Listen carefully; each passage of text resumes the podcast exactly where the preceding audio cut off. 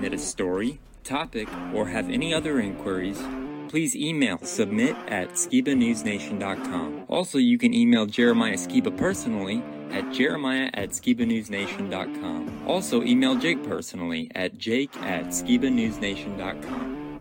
If you want to write us a letter, send us something, help support us, or just say hi, please send your letter to Jeremiah Skiba, P.O. Box 560-271, The Colony, Texas 75056. If you write us a letter, I'll do my best to write you back. Hey, Skiba News Nation family, thank you for watching. Please like, share, subscribe, and click that notification bell so you never miss an episode of Skiba News Nation. If you want to help support us, please consider becoming a Patreon, where you will get exclusive content, shoutouts, and much more. And you can also support our channel by getting yourself some new Skiba News Nation merch. Thank you for coming on this journey with us as we continue to stay on the quest for truth. Huge shout out to all our Patreon supporters. Thank you so much for your support. We couldn't do this show without you. If you want to help support us, go to patreon.com forward slash Skiba News Nation. Also, you can listen to Skiba News Nation podcast on your favorite podcast platform.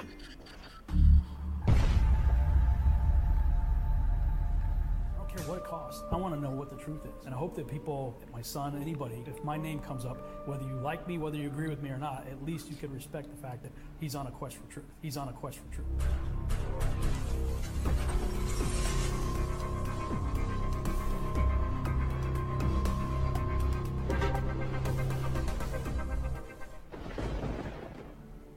Welcome to Skiba News Nation, bringing you unfiltered views, news, interviews, discussions, and more.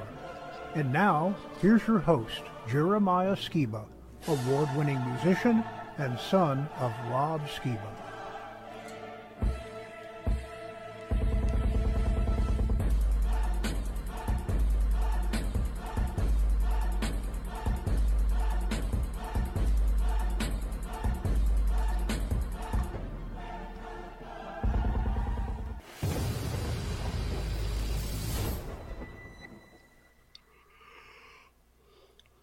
Hey, Skiba News Nation family, welcome to episode 68 of Skiba News Nation, your weekly source of the latest news, controversial topics, conspiracies, forgotten history, and so much more. I'm your host, Jeremiah Skiba, and today we're going to be talking about that one time George W. Bush slipped up, Israel's 9 11, Iran raised the flag of the Islamic Messiah, the Illuminati's illusion, Pfizer admits the V causes myocarditis, did Matthew Perry die from the V? An all new Opa's Corner, and for history, we'll be covering part one of why JFK had to be assassinated and who truly killed Kennedy. Memes and much more, so subscribe and stay tuned. Now, as always, I'd like to introduce my great and insightful co-host, Mr. Jake Grant. Welcome, Jake. How you doing? Doing pretty good, Jeremiah. How are you? Good, good. Opa, how are you? Rangers! Rangers! Yeah, let's go Rangers. We're one game out right now as the recording of this Wednesday, uh, three and one. So we just need to win one more. So hopefully we do it and they don't break my heart again. So that's how we're doing. Very stressed here in the DFW area. But yeah, man, you ready to dive right in? Yeah. All right, let's get into it. Let's do it, man.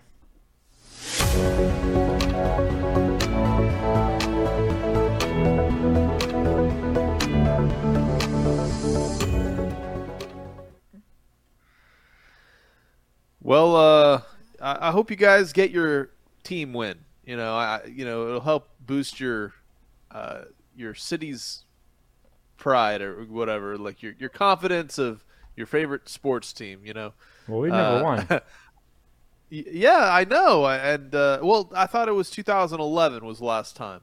We've been there two times, but this will be the Never. let me knock on wood. This will be the first time we win a World Series championship. They broke my heart in 2011. They broke my heart in 2000. What was it, Opa? The year Well, before. no, they, they played in 2010. They were one out away from winning the World Series. Fly ball to right field. Didn't catch it. We won't mention the name. Yeah. We And don't then- say the name. And then in 2011, we were almost there. We had the lead in game six, and blew it. blew it. But we do have the manager of one of the teams that beat us, so that's good. he's a really good manager. Yeah, he's won uh, four World Series already. And I hope he comes on this show. So Bruce Bochy, hope I'm saying that right. Please come on, Skiba News Yep. Nation. And I may have said four. He may have only won three. But he's going to win four. Yeah, let's go Rangers. All right.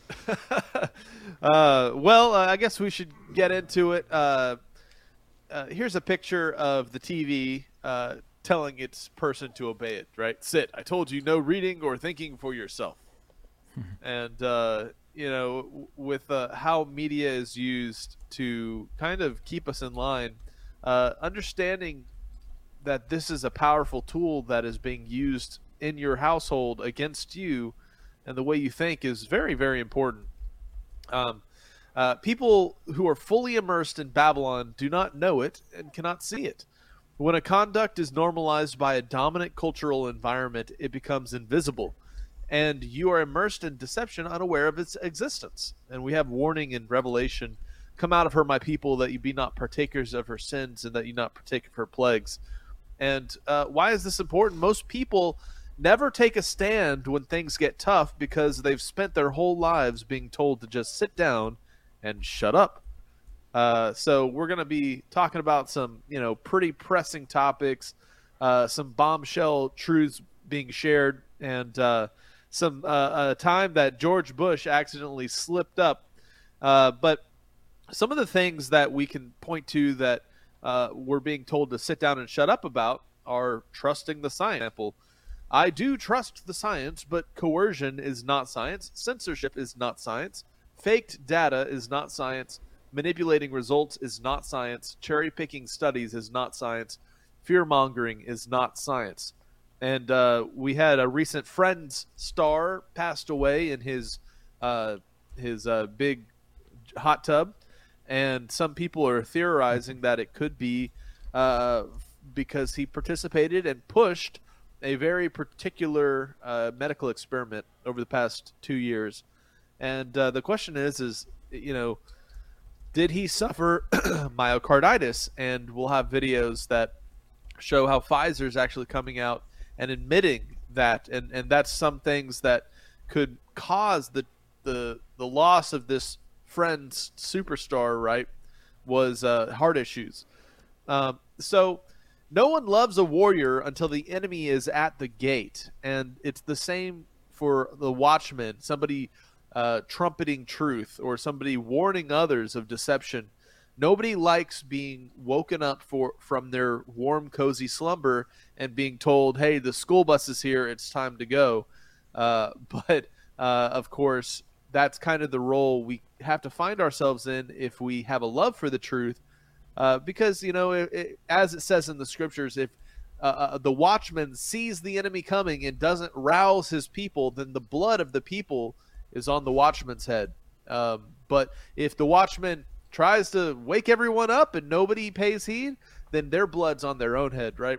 Mm-hmm. And so uh, that's why you know nobody loves a warrior until the enemy's at the gate, uh, and it's the same for being a watchman. All right, so that brings us to the first interesting video. That one time when George W. Bush accidentally uh, told us what's happening in the Middle East here in 2023. A lot of our allies in Europe do a lot of business with Iran, so I wonder what your thoughts are about how you further tighten the financial pressure on Iran in particular, if it also means economic pain for a lot of our allies. Yeah, it's, it's an interesting question. Um, one of the problems, not specifically on this issue, just in general, that uh, that um, uh, let's put it this way: money trumps um, peace sometimes. In other words, commercial interests are very powerful interests throughout the world.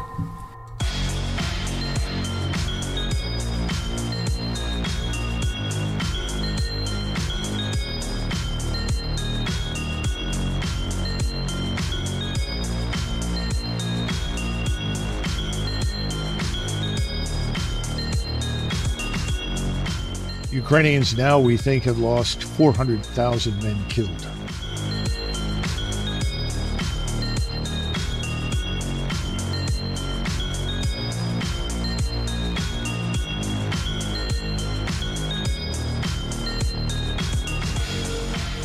part of the issue in convincing people to put sanctions on a specific country is to convince them that it's in the world's interest that they forego their own financial interest. And um, John, that's why sometimes it's tough to get uh, tough economic sanctions on countries. And I'm not making any comment about any particular country, but you, you touched on a very interesting point.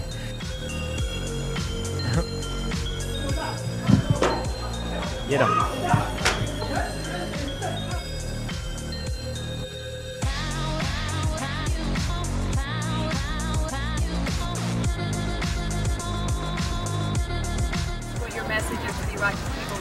You're free, and freedom is beautiful. And, uh, you know, it'll take time to restore chaos and order, but we order out of chaos, but we will. Yeah, John. For the sake of the Palestinians who suffer, for the sake of the Israelis who are under attack, we must stop the terror. I call upon all nations to do everything they can to stop these terrorist killers. Thank, Thank you. you. Now watch this drive.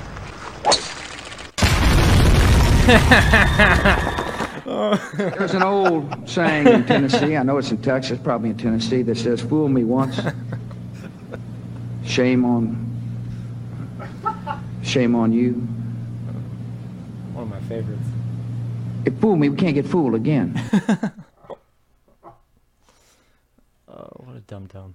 Uh, that clip of when he goes, "Watch this drive." I'm gonna have that seared into my mind for a while.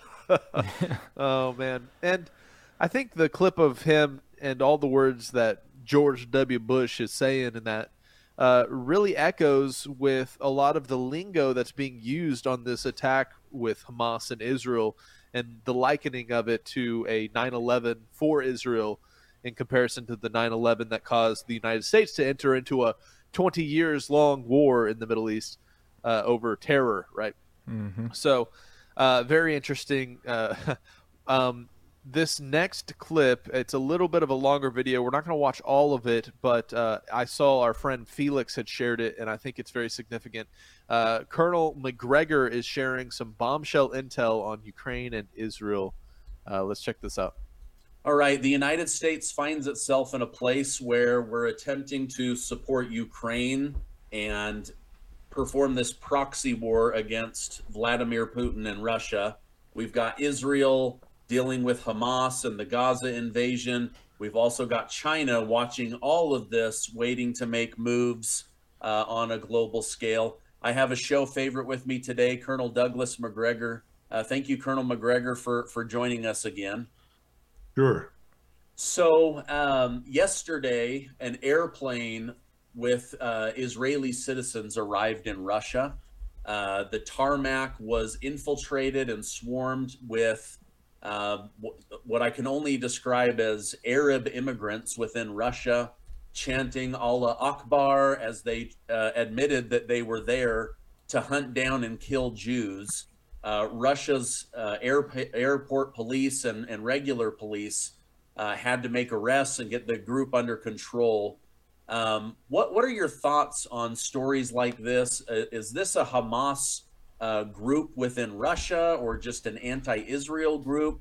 Uh, and are you worried about um, how many Arabs have been driven out of the Middle East into Europe that could wake up and, and suddenly make attacks on the very towns that they are now residing in? Well, let's start with the first part of this. The story that you just recited is false. Okay. Uh, the Russians told me, and I, I contacted my Russian sources, that that plane did not have any Israelis on it. In fact, the, the only person that got off that uh, anybody looked at strangely was an Uzbek and what you had was not an Arab group by any means at all. These are simply Turkic people who live in Dagestan. Okay. Americans know nothing about the region as usual. And you have various different types uh, Dagestanis, uh, Chechens. There, there, are a whole range of tribes that have become nations over the years. Uh, they, they are Turks or Turkic, depending upon which definition you want to use everybody effectively between uh, the border with uh, Mongolia's border with Kazakhstan, all the way to Turkey, speaks effectively the same language. And we call those people Tatars, uh, Turkic, any number of different things. The one exception, of course, are the Tajiks. They speak a version of Persian. Uh, in other words, indistinguishable from modern Farsi. But everybody else speaks Turkic. That means that the people living in the Caucasus and Central Asia can all read and listen to Mr. Erdogan. Mm-hmm. That's very important because Mr. Erdogan sees himself as the de facto leader of Sunni Islam and also prides himself on being the leading voice for Turkic or Turkish people and culture in the world. This is one of the reasons that the Russians have managed the 40 million or so Muslim Turks and Tartars in their country very carefully. Uh, Russia normally has no difficulty whatsoever with this.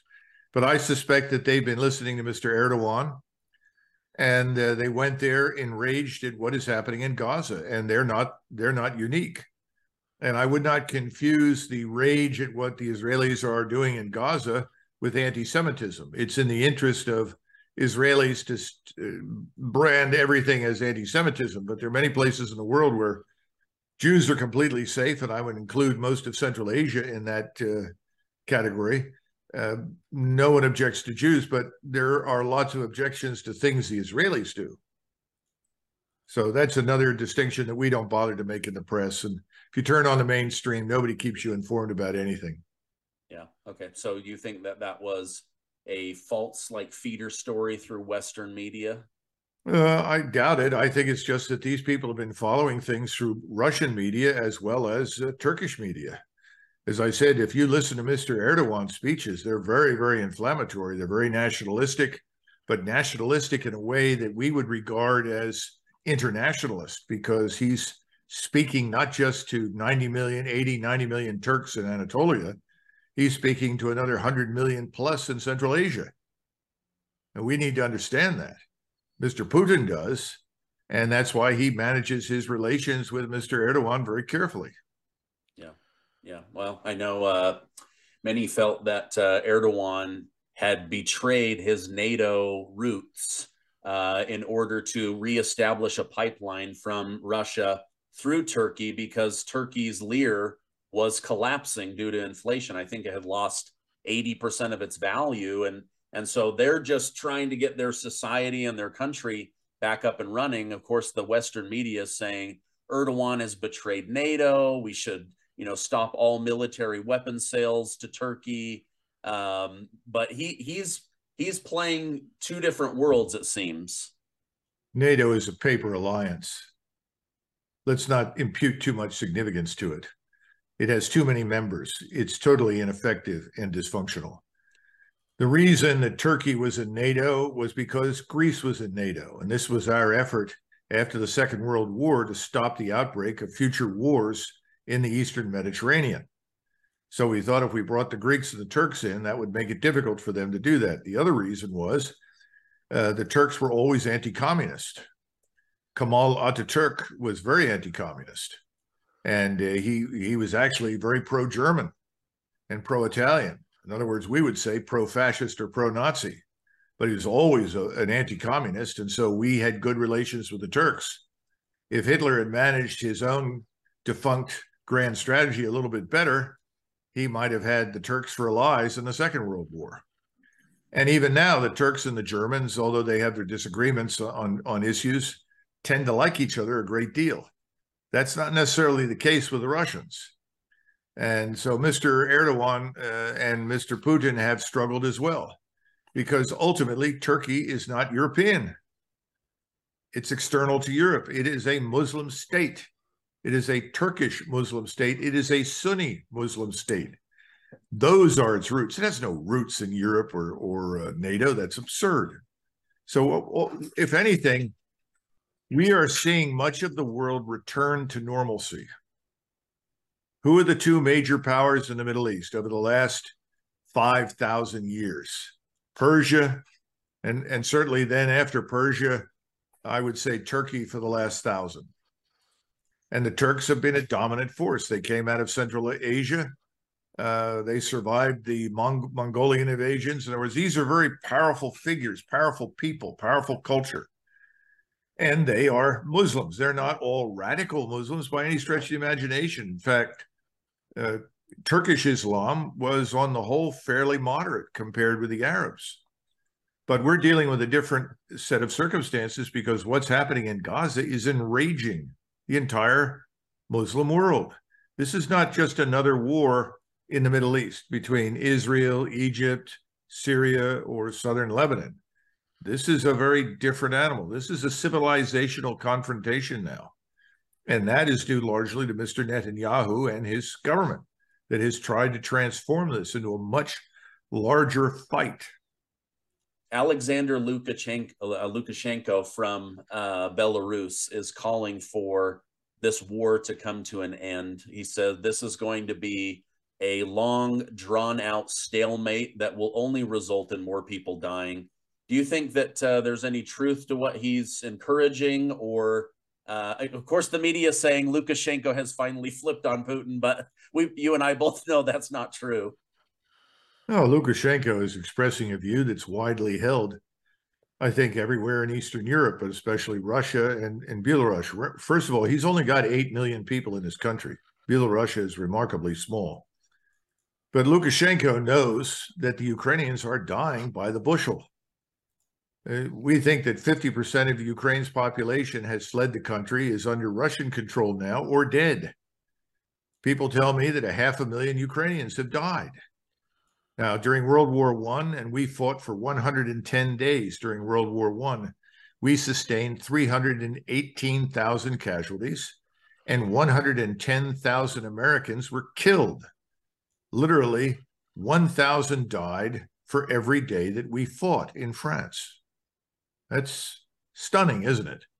Well, run the numbers. How long has Ukraine been at war with Russia?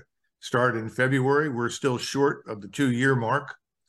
So if we say, you know, if we say, uh, uh, what is it, uh, 21 months or 20 months of warfare, a half a billion Ukrainians are dead. We're talking Ukrainian soldiers. So I'm not talking about civilians. And perhaps that many or more wounded, horribly wounded. We're talking about an army that is falling apart, where if you want to be evacuated by an ambulance to a reputable hospital, you have to bribe the ambulance driver and the people on the ambulance to take you there from the battlefield. Uh, you have soldiers that are kept in small groups of no more than three or four together and then sent in as replacements because they're afraid if they try to replace platoons and companies, they'll end up with a rebellion against the Ukrainian government. Uh, this war is over, but we won't let it die because the regime in Washington wants to maintain the fiction that there is something good happening in Kiev. There isn't. There's nothing there but corruption and criminality. That's the truth. Ukrainians are dying for nothing, pointlessly, in a war that should never have been fought. That's the truth. We don't want to accept that in Washington. We have this notion, we, we have all sorts of false notions that uh, Russia is something very different from what it is, and Ukraine is something very different from what it is. Only a few people in Europe are, are willing to stand up and tell us the truth. But I think that too is changing. If you look at recent elections in Slovakia, I think uh, there's a turn also in Poland that's begun that's that's going to become more and more powerful. I think you're going to see in Germany a, a hard swing to the right, along with most of Scandinavia. Everyone is sick of this left of center suicidal leadership. And I hope at some point that Americans will wake up and figure out that's what we're dealing with too. So I, I would right now pay very little attention to anything that comes through the Western media. You're not going to get the truth that way, at least not until governments in Europe change and not until the one here changes. Yeah. Okay. Uh, Secretary of uh, Treasury Janet Yellen says that the United States is prepared and able to fund two wars at the same time. Is this true? Is this bluffing? Uh, is she really just saying that Congress will do what Congress does and print more fake money? Uh, yes, I think that's the first impulse. but if you look at the uh, U.S. Treasuries, the last Treasury uh, market uh, gathering where we tried to sell bonds failed miserably. Nobody wants to buy our bonds. Now, the Fed, for a very long time, has walked in and bought up bonds, but they can't really do that much longer, and they know that. You've also flooded the market with cash. And how much longer can you keep that up? I mean, these are all the questions that competent uh, financial uh, analysts like Alasdair Macleod in London, and I think uh, uh, Mohamed El-Erian, the, they're all trying to answer these questions. They all know that we are staring into the financial abyss. So the notion that we could continue to finance two total wars, which is really what it boils down to, is absurd. It's it's nonsensical. But I think that this government has chosen implosion and and destruction over embracing the truth and becoming rational. Any rational man would say, wait a minute, we can't do this. A rational man would pick up the phone and say, look, Bibi, you can't do what you're doing. We can't afford it. We're not going to support it. Uh, the same thing is true in Kiev. Make peace or get out. It's over. We can't afford it. That's where we're headed. Nobody wants to do that. Yeah. Okay. Um, speaking of uh, Israel and Netanyahu, uh, the IDF in Israel announced that their ground invasion will be much slower than was originally uh, proposed. I don't know if uh, emotions are starting to cool or uh, if they're just realizing Hamas is dug in deeper than they expected. Is is going slow the right move? Um, because it seems like the world was pretty much gearing up to be against Israel, even though Israel was attacked, because they see Palestine as this uh, small, uh, landlocked country with no ability to defend itself, and it's you know fifty percent of its population are children. Uh, bear with me. In 1227, an English army was sent to Scotland by Edward I. The army met a Scottish force in the vicinity of a place called Stirling Bridge. Ultimately, the English army was destroyed, was defeated. It wasn't simply defeated. The Scots then proceeded to murder everybody in the organization. Very few people managed to get back to the border with England and escape with their lives. The, the hero of Scottish history, Sir William Wallace, got a hold of the commanders, the two, two leading knights who commanded the army, skinned them alive killed them, but then skinned them alive before he did it, and then had belts that he wore for the rest of his life made from their hides. Now, why? Because Scotland and Scots had been subjected in the previous hundred years to horrific treatment by invading English forces. So they exploded with rage and anger, and the violence was outrageous, unbelievable. Today, we look at that and we're, just shocked how could you make a man your national hero that skins people alive and makes belts out of their hide? Well, let's fast forward to Israel. There is so much blood in the sand in that part of the world involving the Palestinian Arabs and Arabs in general, Muslims, and the Jews who live in Israel that we can't begin to, to line it up and explain it. What you witnessed on the 7th of October was horrific, barbarous, and savage. And if I were an Israeli, I would react exactly as they have.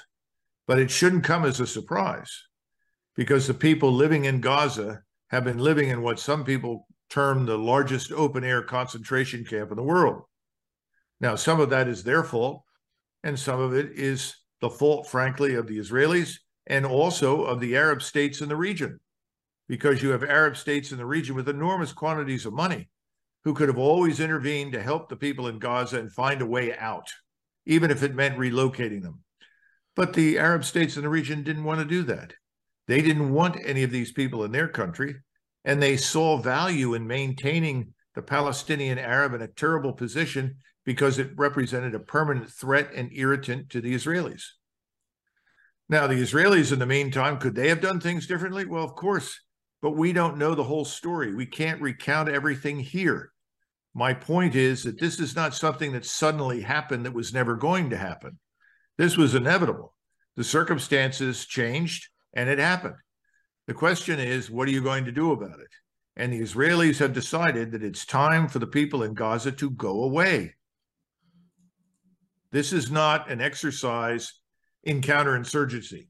The Israelis are not clearing and holding something. They are expelling or killing and then permanently removing whatever they find.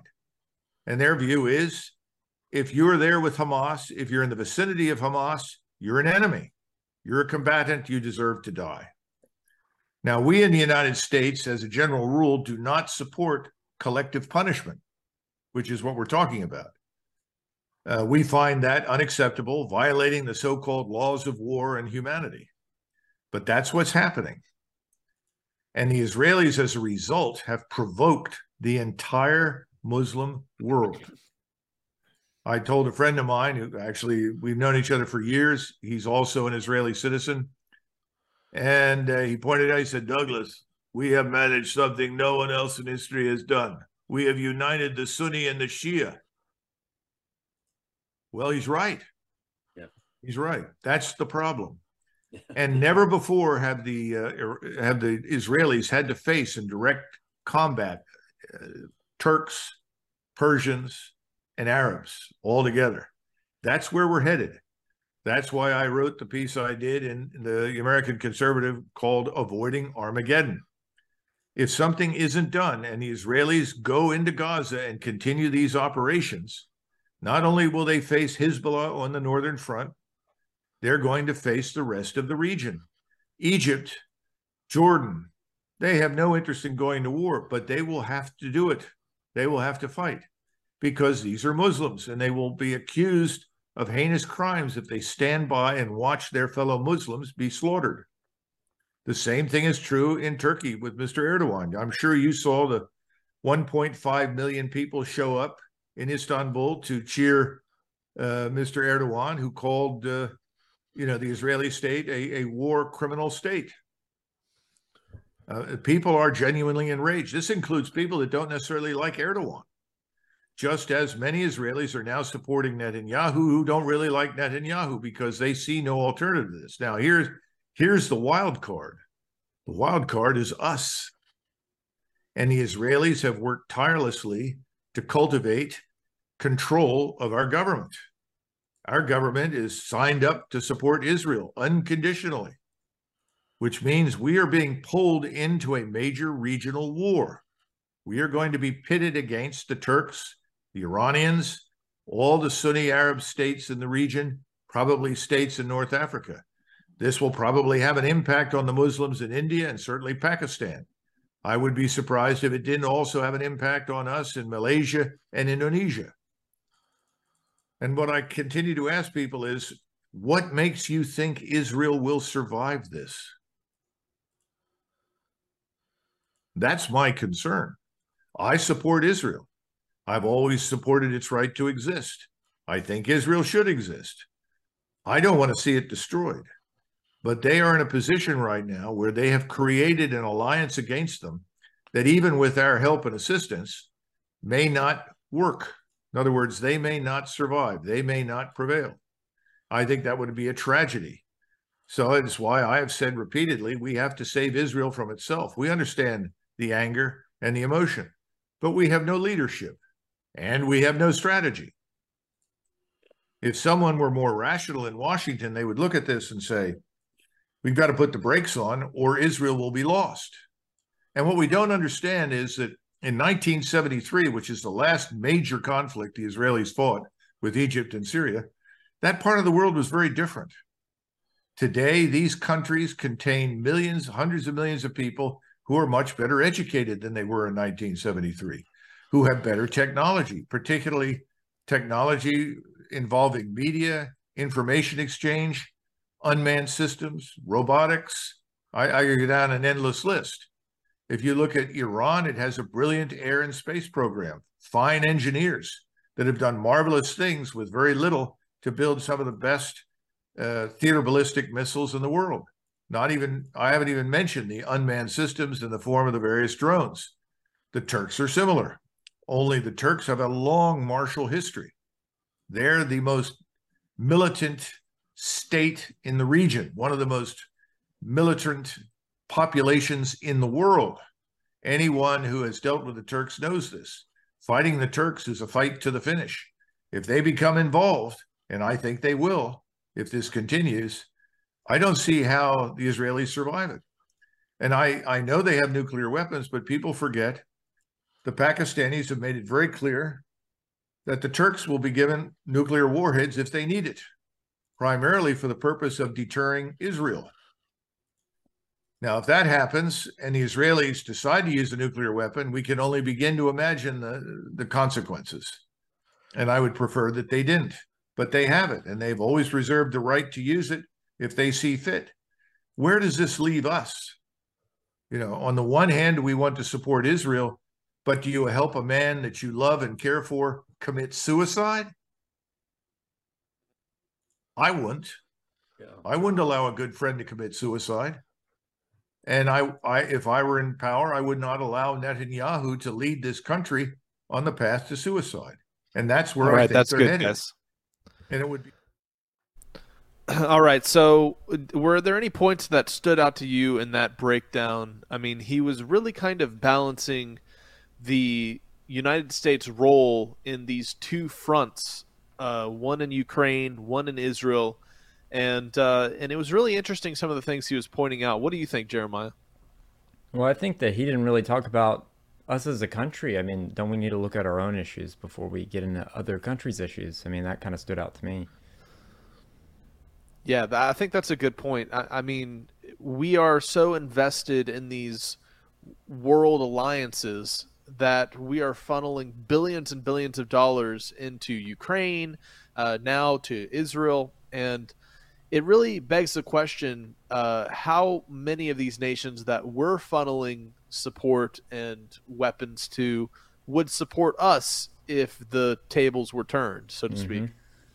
Um, but I think it was very significant the things he was talking about of how Israel is unifying uh, the Muslim world against them because of the Palestinian plight, and that is very significant. Uh, Erdogan, who's in Turkey, there, uh, I've heard some pretty interesting uh, breakdowns on how he could be a possible like end times antichrist figure. Um, and I wanted to show you uh, this funny picture. Uh, Erdogan could be a relative of Hitler. Check this one out. Uh, this is a side by side shot of both of their faces. He could be. Uh, he looks like a, a, relative or like at least a close look alike. I mean, this is Erdogan and uh, Hitler uh, on the left. I mean, Man, I wish you would have brought this up relative. next week. Next week, I'm going to be wow. talking about how Hitler escaped uh, Germany. Oh, I believe it, man. I'm, I'm really excited to hear your breakdown of that one. Um, but, anyways, so we have the whole uh, Islamic world uh, surrounding Israel, uh, and they're unifying. And here's a warning Saudi Arabia warns U.S. Israeli invasion of Gaza could be catastrophic. Well, guess what? Just recently, Iran has raised a black Mahdi flag for the first time in history.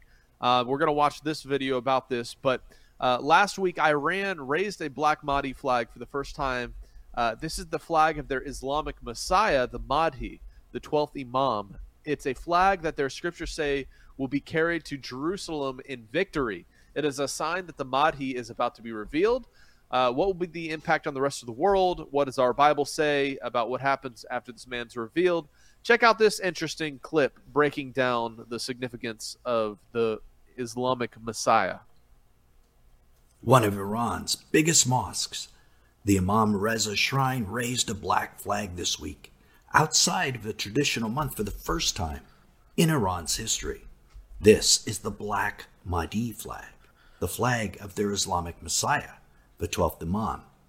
It's the flag that their scriptures, the Hadiths, say will be carried into Jerusalem in victory. Is this a sign that their Islamic Messiah is about to be revealed? If so, it's a sign that Iran is all in on this Middle East conflict we're in. And if so, it's a sign to us Christians that the 70th week of Daniel, where some call it the tribulation, is about to begin. Jesus warned us that false messiahs and false prophets would arise, and an Islamic messiah, the Mahdi, would certainly qualify. And it's also a sign that one of the central prophecies about the coming of the Antichrist is about to be fulfilled. This is Bible teacher Nelson Walters, and we have a lot to unpack in this episode. The appearance of a false Messiah, perhaps one performing miracles under the influence of Satan, is a major sign of the end times, one all Christians should be watching for intently. For false Christs and false prophets will arise and show great signs and wonders, so as to mislead, if possible, even the elect. Today, we're going to look at what the Shia Muslims believe about the Mahdi and the black flags and how this may affect how they are going to react in the near future. We're also going to look at what scriptures say about these things. Our scriptures, because our scriptures are inerrant, they're always right. And these scriptures are going to give us a picture, perhaps, of what is going to happen in the current Middle East conflict that's going on right now. And I know you really want to see that. But first, a shout out to our community member, Jason Lawrence, who helped us research this video. So, what is it about this black flag? The black flag in Islamic tradition holds a dynamic significance that marks their end times. Here is what their hadith or scripture says about it. When the black flags come from Khorasan, which is a province in Iran, Central Asia, that kind of area, go to them even if you have to crawl on snow among them, is the Caliph of Allah, the Mahdi. So the black flag is a sign to those in Shia Islam that the Mahdi or 12th Imam is about to be revealed. And they have a destination. Here is another hadith. Surely black flags will appear from the Khorasan until the people, under the leadership of this flag, will tie their horses with the olive trees between the Batalea and the Harashta, which are the names of places in Jerusalem. So flying this flag is a sign to the Muslim world that their destination is the conquering of Jerusalem. In the current Middle East conflict, it's an encouragement to Iran's proxy governments in the Gaza Strip and Lebanon of what they're fighting for. These black flags are specific. They're black banners that carry white lettering, which is their shahada, which in Arabic means the testimony. It's an Islamic oath and creed. Its meaning is on the screen. Those converting to Islam were going to say this. So this isn't a national flag, like an Iranian flag. Those who carry this black Mahdi are carrying the flag of their Islamic Messiah, of their religion. So, raising this flag is a sign to Iran's proxies to encourage them in what lies ahead for them in the Middle East. In Shia Islam, which is the branch of Islam that Iran follows, this takes a little bit different bent. This is what their Shahada says. And I'm intentionally not saying these words because I don't even want them coming out of my mouth. But notice, they've added another person to this, someone that the other branches of Islam don't favor, Ali. And this may lead to conflict between factions of Islam, and more on this in just a little bit. Also, notice the first part of the Shahada, there is no deity but Allah, is very, very similar to what the Antichrist says when he takes his seat in the temple of God. Paul wrote about this in 2 Thessalonians 2 3 through 4, 600 years before Islam was founded. The man of lawlessness is revealed, the son of destruction, who opposes and exalts himself above every so called God or object of worship. See, that's just like the Shahada. So that he takes his seat in the temple of God, displaying himself as being God. So someday, the Antichrist himself will say something very similar to the Shahada, except he's going to say that he's the one who's God. He himself is God. So who's this 12th Imam guy that the Muslims are waiting for? He is believed by the Twelver Shia, and they're the ones who are looking for him, to be the last of the 12 Imams and the eschatological Mahdi, who will emerge in the end times to establish peace, justice, and restore what they believe is true Islam. The Shia in Islam believe this 12th Imam was an infant son of their 11th Imam back like in 200 AD and has been kept hidden from the public out of fear that he would be persecuted or maybe even killed. They also claim that he's in a state of occultation. Let me explain that. It means a miraculous prolonging of life while he's in hiding. But they believe he will reappear shortly before the day of judgment when, commanded by God, this guy, Al Mahdi, will return to lead the forces of righteousness, their righteousness, against the forces of evil, their evil, in an apocalyptic war that would ultimately establish what the Twelvers believe is true Islam, which means what the Iranians are believing, the Shia. There's another branch of Islam, the Sunni Muslims, you know, from Egypt, Turkey. They also believe in a Mahdi, but they differ with the Shia on his lineage, where he's from. They don't believe he'll be from the 11th Imam.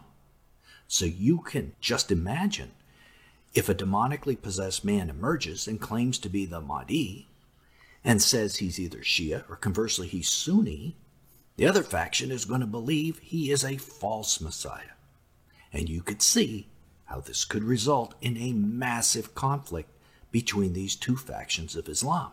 No one wants the other faction to have the true Mahdi. Does the Bible have anything to say about this conflict? I think it does. And this is a huge takeaway from this black flag that was flown this week. In Daniel 8, we learn about a conflict between the ram and the goat. We're told the ram is based out of an area that is modern Iran and has two horns or two kings, two sources of power. Here is what Daniel 8:3 says about it. Now the two horns were long, but one was longer than the other, with the longer one coming up last. Iran currently has one supreme leader, the Ayatollah. So this verse is telling us another leader will emerge in Iran in the end times one who's going to be more powerful eventually than the Ayatollah. Well, who could that be? There are a couple theories. One is that it's the Kurds, who are the tribes north of Iran, south and east of Turkey. They don't have their own country and exist in parts of Turkey, Iran, Iraq, Syria. To this channel, this interpretation is unlikely as Iran has persecuted the Kurds for generations. It's doubtful they'll ever be allies. And the Kurds are significantly weaker. Remember, the second horn that comes up later is stronger. So it's unlikely the Kurds will control Iran. Other Christian scholars say the second horn might be a general. This is possible, but the Ayatollah represents the religion of Iran and it's very doubtful that the military are going to supersede the religion in the future. What Iran is fighting, eh, after all, is a religious war. That's why they put up this black flag. A third theory, the one that I prefer, is that the second horn will be the 12th Imam. If he was revealed, he would instantly be considered the leader ahead of the Ayatollah. He would instantly be the leader of all Shia Islam you must remember the 12th Imam or Mahdi is their Messiah. They feel about him somewhat the way a Christian would feel about Jesus. Imagine how you would feel when Jesus returns and how it would feel to stand alongside him at Armageddon. I mean, that's something every Christian would long to do. Well, the Muslims feel the same way about their Messiah. But also imagine how it would feel if, let's say, for example, the Jehovah's Witnesses reveal a false Jesus and say he's the real one and has returned. Every Christian would be completely offended by this false Christ. That is exactly how the Sunnis would feel if the Shia reveal the 12th Imam. Every Sunni on the planet would want to prove the Shia Messiah to be false. Does the Bible say anything about this? I think it does. First, it shows Iran acquiring proxies like Gaza, Lebanon, Yemen. I saw the ram budding westward. That would be Gaza and Lebanon, northward, Iraq, and southward, Yemen. Daniel 8 4. So Iran's proxy network fits into what the Bible says exactly. And notice, it doesn't use a warlike term for how Iran acquired these proxies. It says it headbutted its way to get them. In other words, it butted in to the private countries that are on the outskirts of Israel and it butted into their affairs and took over these countries. And it also speaks of what the Sunni world's reaction might be should that happen. While I was observing, behold, a male goat was coming from the west over the surface of the whole earth without touching the ground. And the goat had a conspicuous horn between its eyes. He came up to the ram that had the two horns, which I had seen standing in front of a canal, and rushed at him in his mighty wrath. I saw him come beside the ram, and he was enraged at him. Daniel 8, 5 through 7. We're told later in the chapter that the goat is the king of Yavan, an empire centered where Istanbul is on the Bosphorus Straits between Turkey and Greece. Istanbul is the city nearly all Sunni Islamic scholars say should be the capital of a future Sunni caliphate or empire. Does this goat represent a Sunni empire that's going to charge at the ram who is Shia? Well, maybe. Maybe the coming of this 12th Imam is enough to get all the Sunni nations to come together to oppose the 12th Imam. But one thing we know for sure is the goat is really angry at the ram. It said he rushed at him in mighty wrath and was enraged at him. These are very powerful words. Now, right now, the Sunni and Shia seem to have a common opponent Israel and the USA. But in this passage, the Sunni is angry at the Shia, enraged, actually. I've pondered this passage for years. Why are the Sunnis so enraged that they ignore their Western enemies to come at the Shia? Every Bible prophecy student should ask themselves this same question Why is this happening? Now, is it an invasion? Well, perhaps. Some have considered that. Or is it the revealing of his 12th Imam, who the Sunnis feel is a false Messiah? To me, I think that's more likely. Again, imagine the rage to expose someone as a false Messiah, especially someone from the point of view that you don't accept, the part of your religion that you think is an error. So when I see these black flags, these black Mahdi flags, to me, it's a sign that this future conflict might be on the horizon, the one the Bible references as a stepping stone to the revealing of the Antichrist. In other words, this struggle between Sunni and Shia has to come, according to the Bible, before the Antichrist. A few verses later, it says, Out of one of them came forth a little horn, which grew exceedingly great toward the south, toward the east, and toward the beautiful land. Daniel 8 9. So, this conflict between Sunni and Shia has to come, in our opinion, before the Antichrist. And this should give us all a sense of where the current conflict in the Middle East is going. Since Israel is invaded by the Antichrist at the midpoint of a tribulation, and since the Antichrist doesn't arise until after this Sunni Shia struggle in Daniel 8, Israel should not lose this current war if our analysis is correct. And if Israel doesn't lose, in fact, maybe they win, where does that leave Iran? Yeah, kind of desperate, maybe, willing to gamble, gamble on claiming a man who's doing miracles in their nation is the 12th Imam. Now, this is speculation, of course, total speculation, but it's speculation based on Scripture. We're putting this video out because we suspect it is only a matter of time when videos like this will be censored, and we really want our community to see this because it's one of the most important preliminary steps to the Antichrist. There are actually 12 of these steps if you didn't know that. Click right here to keep watching and discover what the other 11 steps are. Because most Christians don't know them. Till then, this is Nelson, and I'll see you there. All right. So uh, I thought that was a great breakdown of the significance of this black flag being raised, uh, the the flag of the Mahdi, and how this war with Israel and Gaza could be a unifying factor, bringing all of Islam together. Uh, now we have this juggling act between the Ayatollah and Iran and uh, Erdogan, uh, who is over Turkey, of course, and then we have kind of all the different factions and Sunni versus Shia Muslims, and the, the like that previous video said, this is the first time Israel has accomplished something nothing else in the world has, bringing Shia and Sunni together, right? Mm-hmm. So uh, all very significant. What were your thoughts, Jeremiah?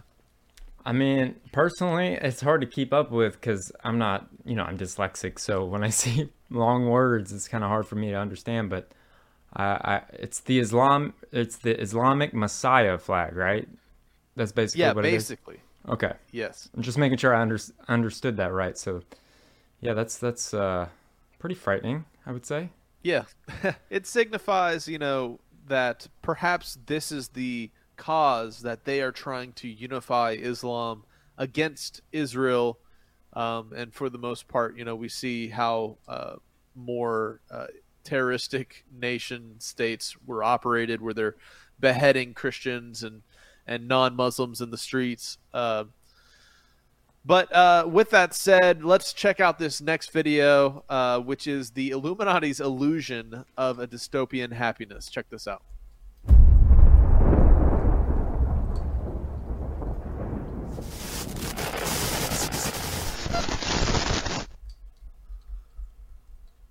Satan has done a tremendous job at deceiving humanity into accepting the coming dystopia.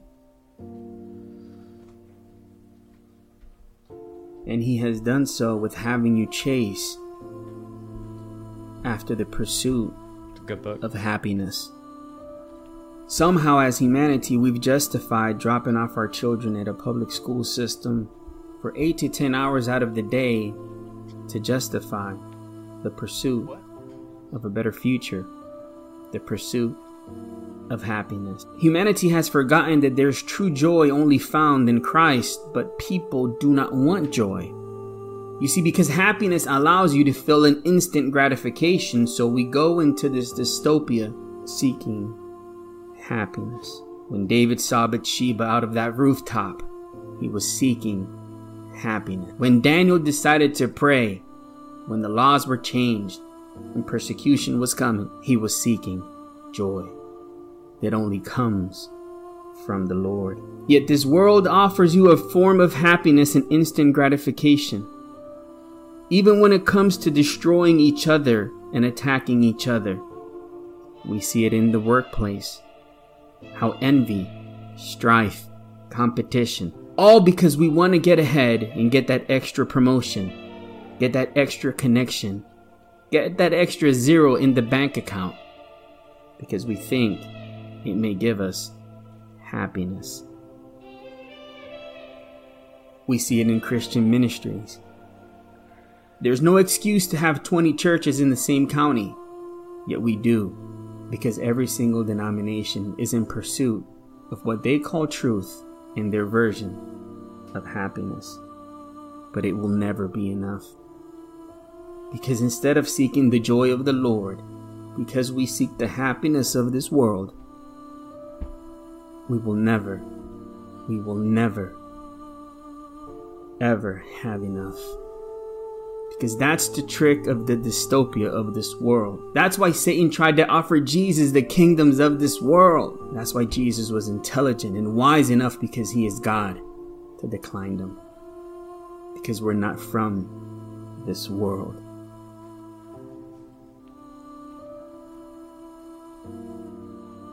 And this world will offer you pharmakeia. And this world will offer you ways to be able to deceive yourself into deceiving and thinking that you are happy.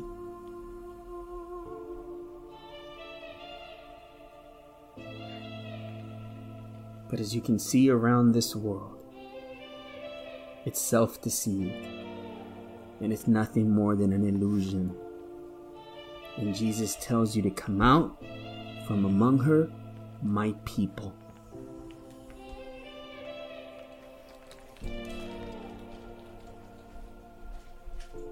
For if, as an example, a mark was instituted today, and it's not necessary a mark as you and I may feel like it could be in terms of a microchip, but if a system was established today where your quote unquote happiness was at risk, there are many that in the pursuit of happiness would willingly, would willingly allegiance themselves with the beast. Revelation 13 15 through 17 speaks of the day, of a moment where there's an infrastructure in place. And it doesn't matter if you're big or small because it says both small and great, rich and poor, free and bond. It doesn't matter your social class. There's a warning that your happiness is going to be at risk and that no man might buy or sell save he that had the mark or the name of the beast or the number of his name. Thus, in this dystopia, it's all about how you can feel great, how you can accomplish your dreams, how you can do this. It's never enough. You will never have enough when the source of your joy is the kingdom of this world. I've seen congregations that have 50 people and the power of God is moving, but they're always aiming for 100, 150, 200, 250. By the time they have 300, 400 people in the church, the church is dry and there's no more anointing. And I promise you, once they get to 400, they're going to want 500, they're going to want 600. We need to repent and align our minds with joy that only comes from the Lord. Because when your joy comes from the Lord, it is not able to be shifted or move by the decisions of this world, by the effects of this world, by the famine that hits this world, by the judgment that hits this world, because your joy comes from a source outside of this world. This is why in Psalm 51:12 it says, "Restore unto me the happiness of thy salvation." No, no, no, no, no. The joy of thy salvation. And uphold me with thy free spirit. You've enjoyed this brief little video today, we're going to pray together now, but would you mind pressing the thumbs up and sharing this video? As a non monetized channel, we're trying something a little bit different, and we're going a different route to be able to spread the gospel, and we could use your help by doing so. Thank you for doing that. We have to change our mindset, family in Christ. Because the way that the devil will attack you your ministry, your home, is by offering you quote unquote happiness. You know, I saw a brother in Christ and he was praising the Lord because there's nothing wrong with experiencing happiness in this world. I'm not saying there's anything wrong with that. What I am telling you is, is that you better make sure that your joy relies on the Lord.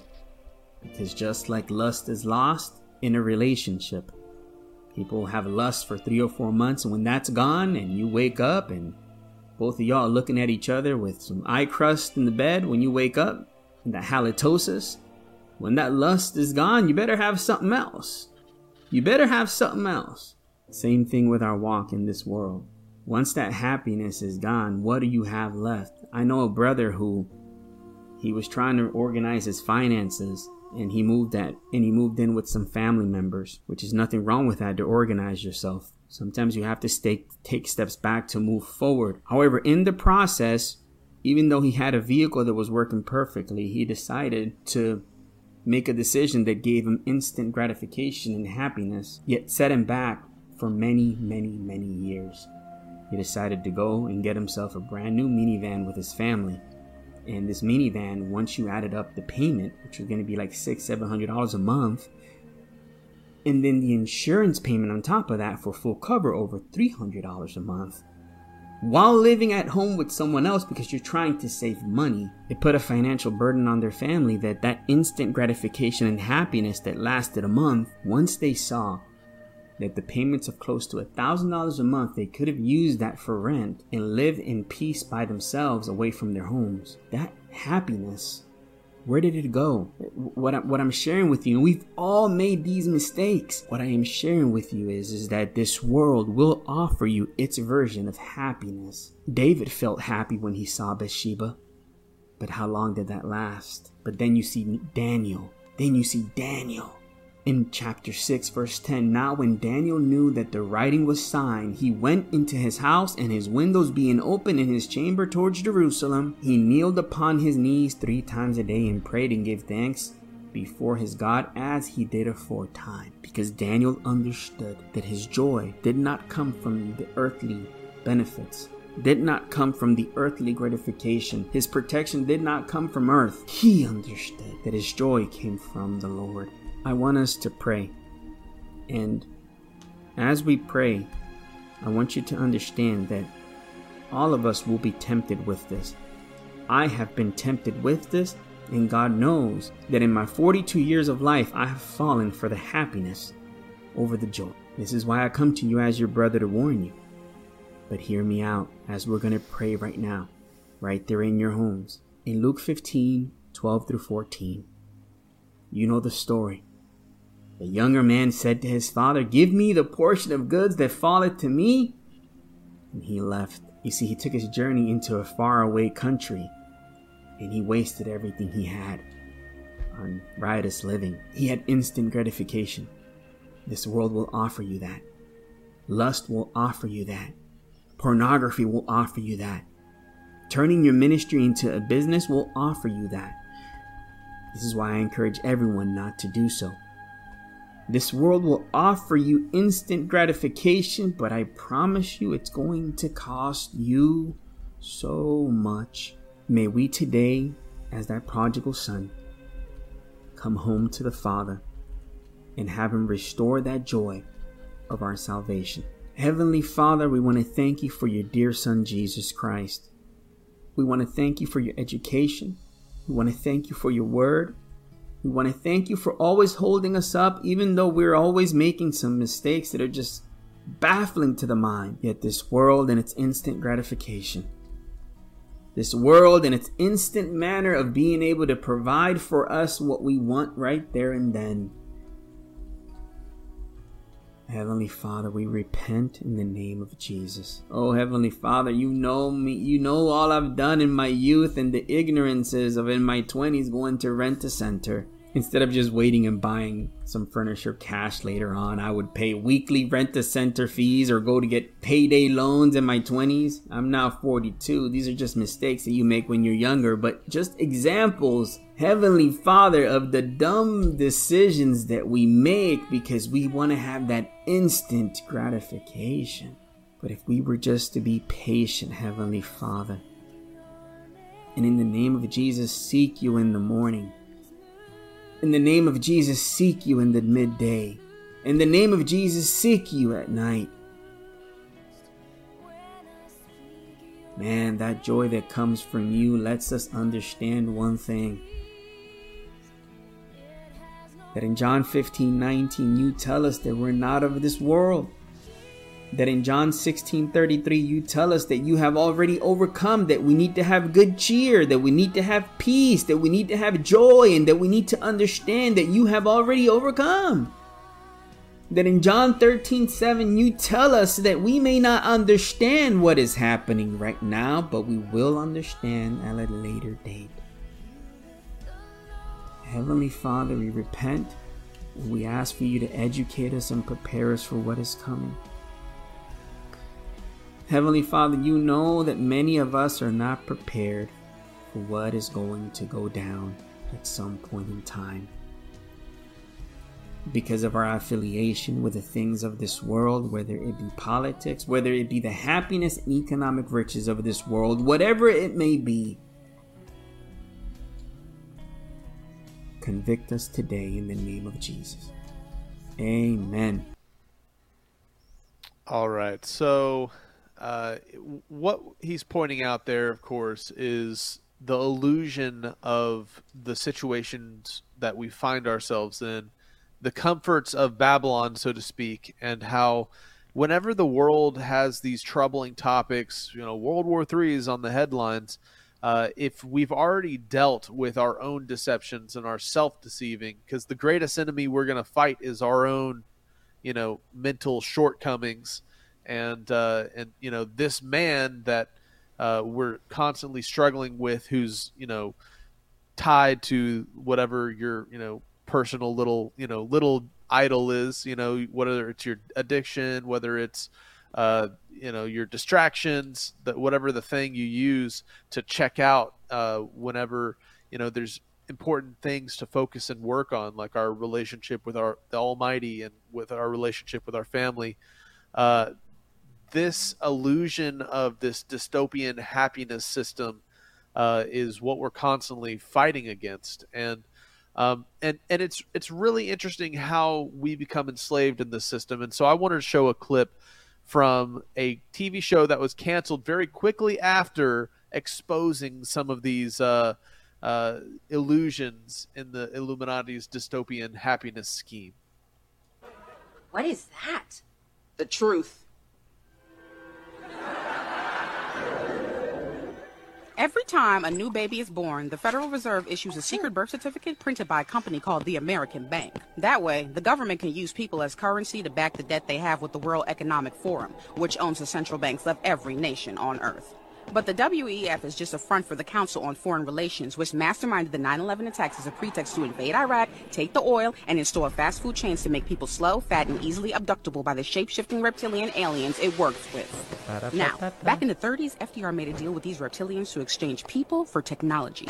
That was the basis of the New Deal. But ever since, they've been slowly replacing all the world leaders to create a nuclear holocaust to make global warming real for their takeover. That's how they made up the Cold War by sending Laika to space to bite Neil Armstrong while Kubrick was faking the moon landing.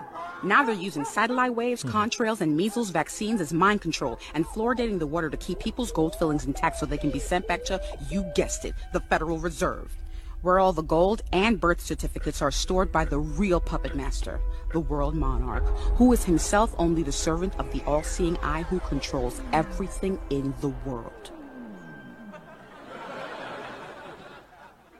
I was wrong. I wonder why they canceled that.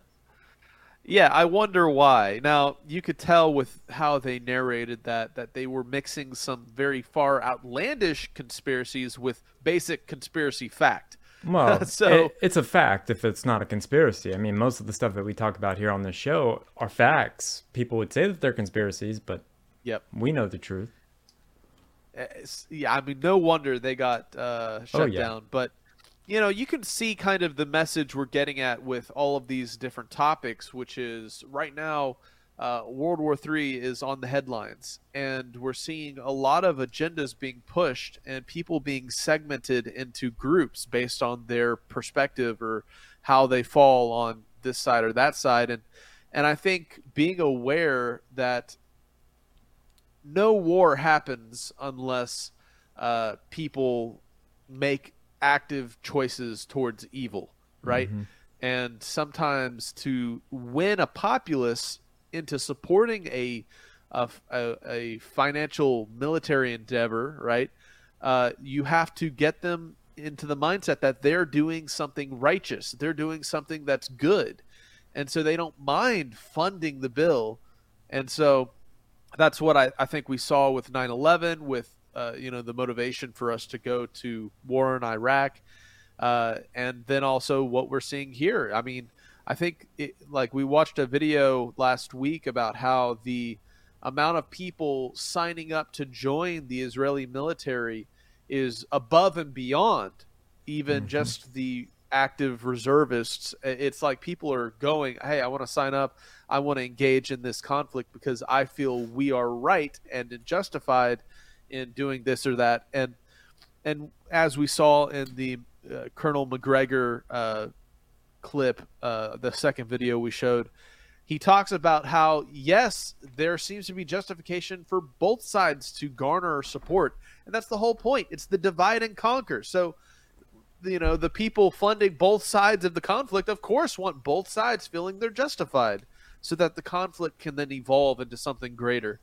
Yep. So that's enough with those topics. Uh, here's a, a, a little breakdown of how uh, Pfizer is admitting that their big V causes myocarditis after months of people saying, "Oh, there's no big deal. It's it's for the betterment of your family and to trust in in the Almighty uh, government, which we also call God." You know, uh, so.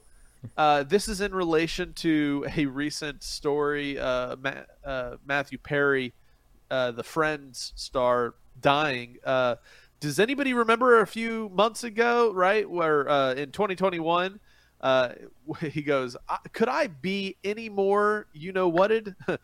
get your shot and then get your shirt. Stop the entire collection." You know, he's like merching, uh, getting you know myocarditis basically. Yeah. So check out this next video.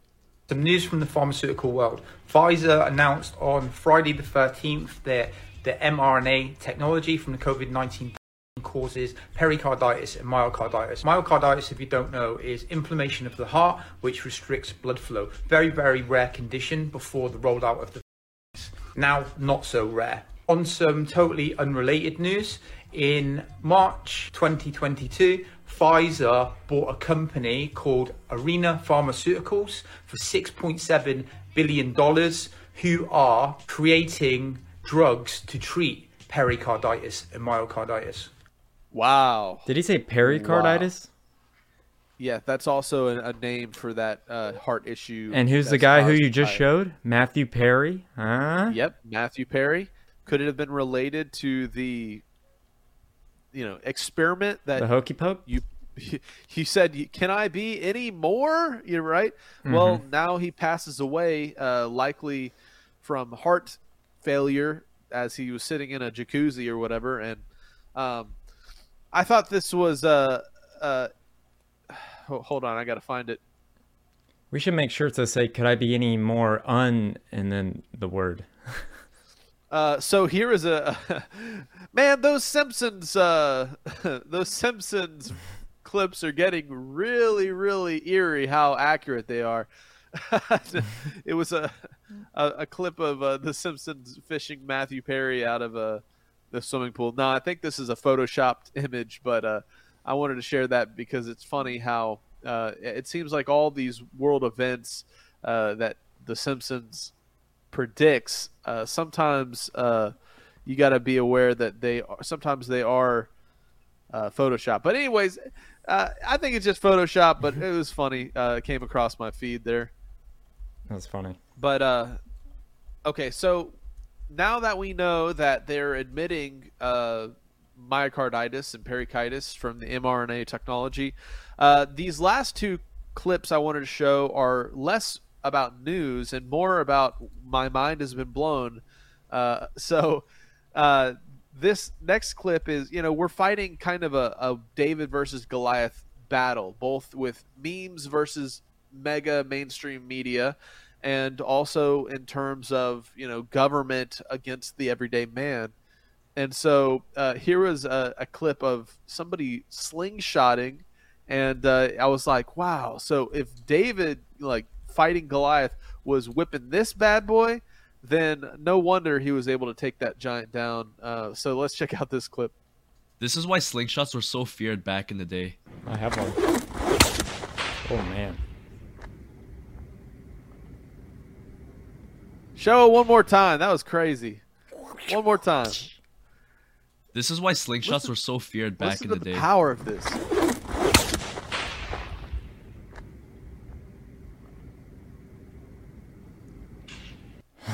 wow It's like a bullet. Yeah. If you got hit in the face by that, you better bet you better Oh, I'd be believe dead. even if you're a giant, you're, you're gonna be dead. Oh yeah. oh man. So I like to use that as an encouragement for us Davids fighting this war against Goliath. You know, whether it be, you know, your own personal David versus Goliath battle with, you know, the trials in your life, or if it be uh, just using memes to try to discredit and expose the mainstream media's lies. Uh, if if you're whipping that kind of whip, you're taking that giant down, you know, with the help of the Almighty, you know. So when when Oh, uh, our first family trip when we went to Israel, uh, me, my mom, my dad, it was our first family trip. We went there, and one of the coolest things I got was a slingshot, an authentic sling slingshot that they said David would have used. Uh, it was kind of like it was a weird material, but I was like, how does it even do that? Because it's like a it's kind of hard to explain. Maybe you can find a picture of it if you want to leave this in there. But it, it's it's really interesting. I'll have to send you one. I have two of them. But you like literally throw it, and then one side goes out the other way, and that's what's making the whipping sound. And you could take out two people with that. man, yeah, you could hear like far off at the top of the mountain the little pow, you Yeah. know, as it hit. It's crazy. This is why slingshots were so feared back One in more the day.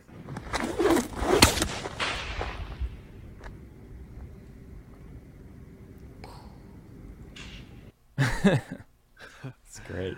Man. All right. So uh, here's the last little cool video I found. And tell me this doesn't look like going through hyperspace in a space movie like Star Wars or, you know, in Star Trek or whatever.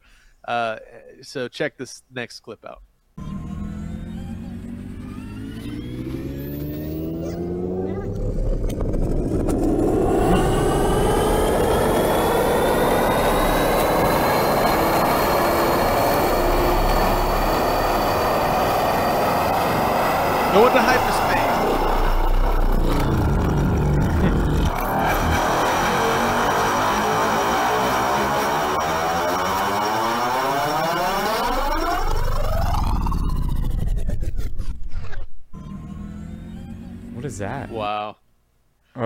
Drilling for ice? yeah. So, uh, you know how in Star Wars they go through hyperspace Oh, yeah. and they zoom in and then a planet appears? Mm-hmm. What if it's all perspective, man? What if it's just we're going to the the end of another bottomless hole? You know, Or, like or we're going through know, the ocean, you know, like we said. That's where the You have aliens probably are. space around you, which is the darkness of the tube, and then you have this round surface that is actually the flat bottom of the hole. So here's a new perspective: no, not flat earthers, bottomless hole earthers, and we're at the bottom of the bottomless hole. Bottomless hole earthers. That might be a little too wordy to put on a t-shirt. Maybe we could shorten it. That'd be pretty good. Yeah, I mean, could could the waters of the firmament just been, you know, what was poured down, you know, from the top of the hole? I don't know. I, I, think it was just super cool. It it made me think of uh, you know space travel. You know, I wonder how they did that in Star Wars, the the scene where they did that, because I know like it was like super OG uh, CGI effects, and I know that you know at the beginning when the words go, it was just they were just cranking a like a, Oh, but wasn't yeah. it like a what what do you call those things? Like a projector? Teleprompter. Yeah, something like that. So, it'd be Oh, yeah. That was pretty cool, man. All right, that's all the news for this week, man. All right, man. Thank you for another great current news as always. And now I we are proud to announce that we have this very very cool. I'll let the ad speak for itself, and then we'll talk about it. So let's play that ad. We're proud to announce the Rob Skiba Legacy Digital Pack, where you'll receive a digital format version of all Rob Skiba's life's work, research, and much more. As a bonus, you'll receive Jeremiah Skiba's book, Never Got to Say Goodbye, along with Sheila Skiba's best-selling expose, The Protocol That Kills. Find out what truly happened to Rob Skiba. Buy yours today. The link is in the bio or description of this video. So his life's work on a little drive, signed on the back. These were for some of his books we had left over. So get yourself a Rob Skiba Legacy Digital Pack.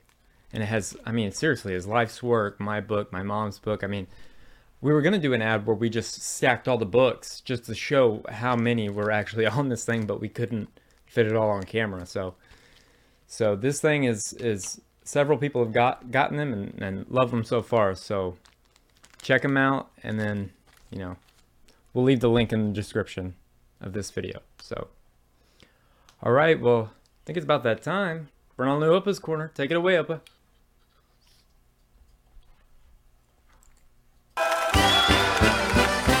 My hood, der er hat drei Ecken.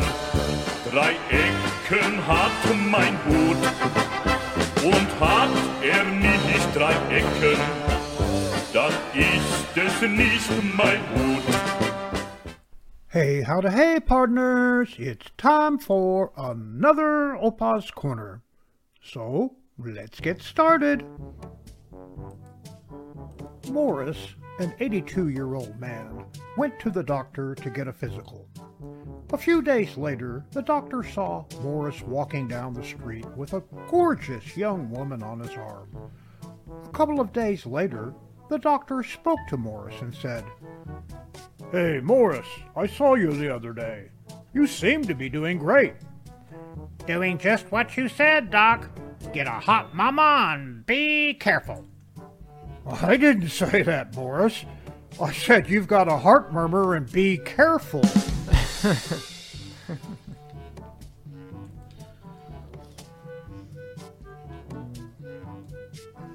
a duck, a skunk, and a deer went out to dinner at a restaurant one night.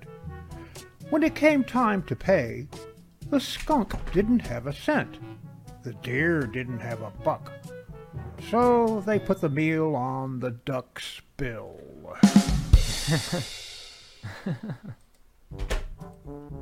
Two old guys from a senior center were sipping lemonade on the porch when one asked the other, Ralph, I'm 92 years old, and even my aches have pains. You must be close to my age. How are you feeling? Oh, like a brand new baby. No kidding? Like a brand new baby? Yep. No teeth, no hair, and wet diapers.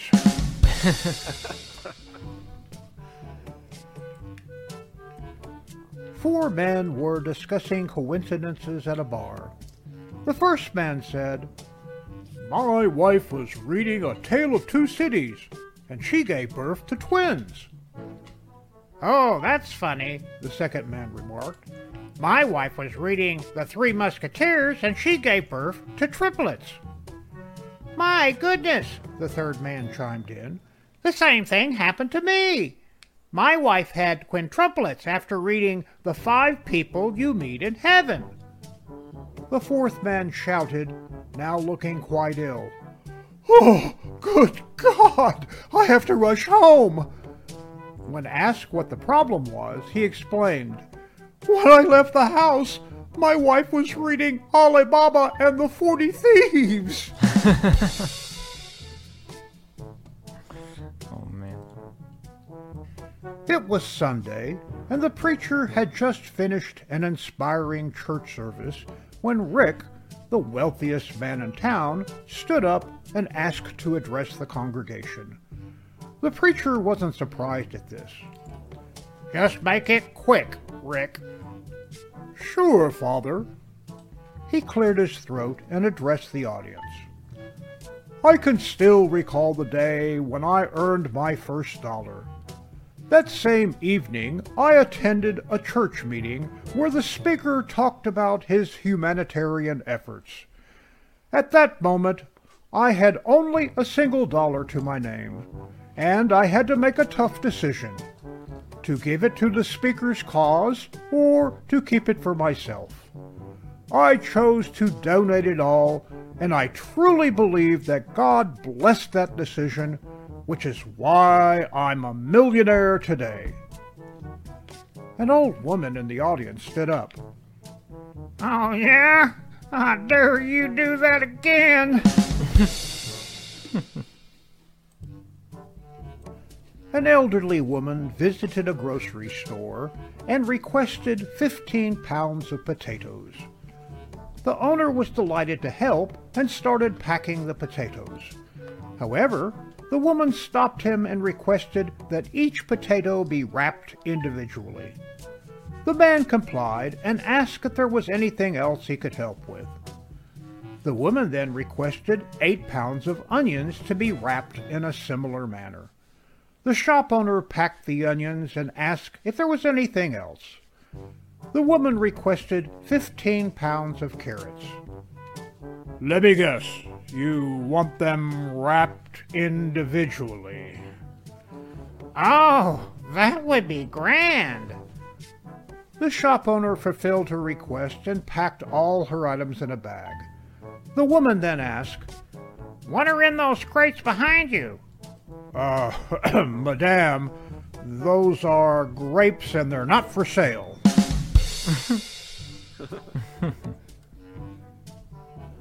a college student wrote a letter home. Dear folks, I feel miserable because I have to keep writing for money. I feel ashamed and unhappy. I have to ask for another hundred, but every cell in my body rebels. I beg on bended knee that you forgive me. Your son, Marvin. P.S. I felt so terrible, I ran after the mailman who picked this up at the box at the corner. I wanted to take this letter and burn it. I prayed to God that I could get it back, but I was too late. A few days later, he received a letter from his father. Dear son, good news. Your prayers were answered. Your letter never came.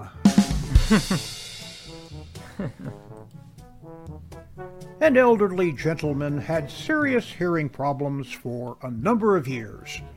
He went to the doctor, and the doctor was able to have him fitted for a set of hearing aids that allowed him to hear 100%. A month later, he went back to the doctor, and the doctor said, Your hearing is perfect. Your family must be really pleased that you can hear again.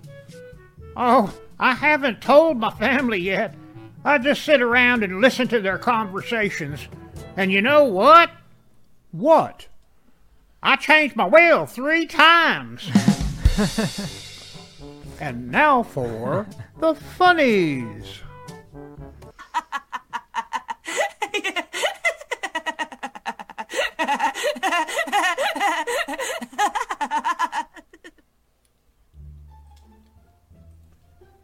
Do you mind if I strap your phone to my forehead so I can pretend you're looking at me when I talk?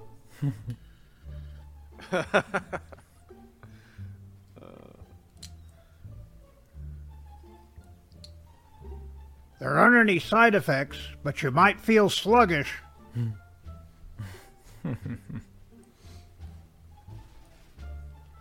Spirit Halloween. Blood Drive. Donate today.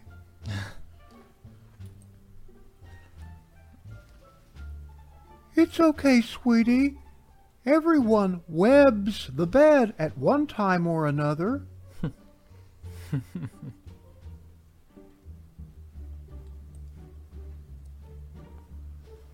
I told that boy no snacks before dinner.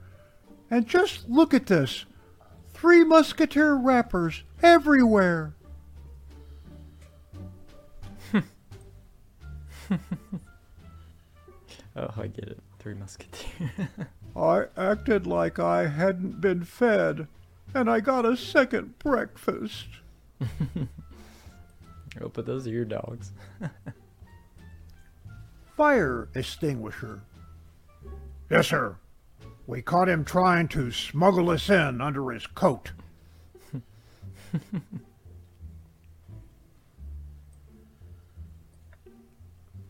Last of the Mohicans. Little Beaver. Red Eagle. Where is everyone? Okay. Joke's over. How? How?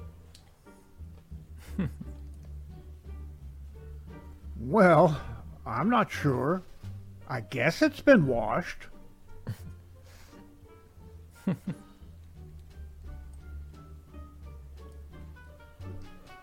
it's the only way to go, Frank. Why, my life has changed ever since I discovered stackable livestock.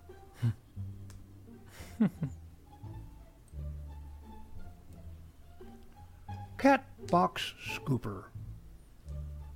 I'd be offended if it wasn't so true. Ew.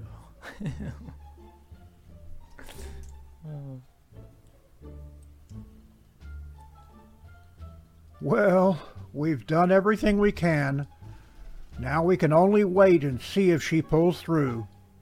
If she doesn't, however, I got dibs on this porterhouse right here.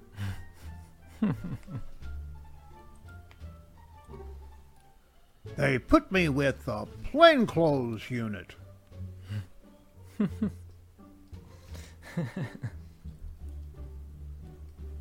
Eddie, I told you a hundred times never to run with that through the house. Salt. That's dark. Suddenly, Bobby felt very alone in the world.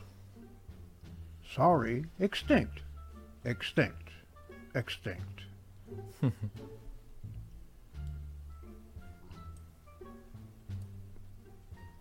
Spare armadillo, ma'am?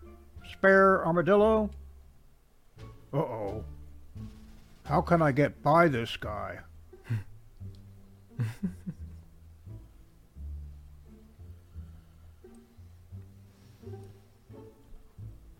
oh, what a cute little Siamese. Is he friendly?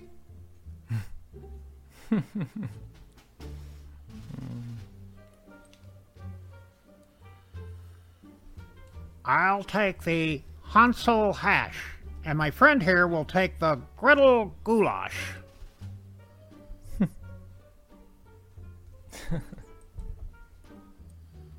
Do you have a card that says congratulations for destroying your brand new squeaky toy in under a minute?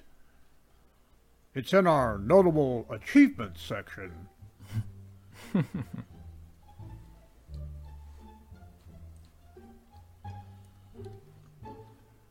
Yeah, at first when they said they were getting me a regular dog walker, I got all excited.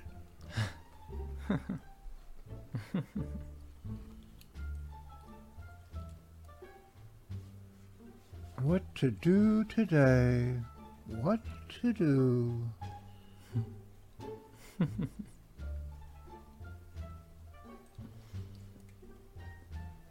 You have reached the Institute for Psychic Research. To speak to one of our researchers, press or think 1. it's like James Randi. My flight was so bumpy, my Fitbit counted it as steps.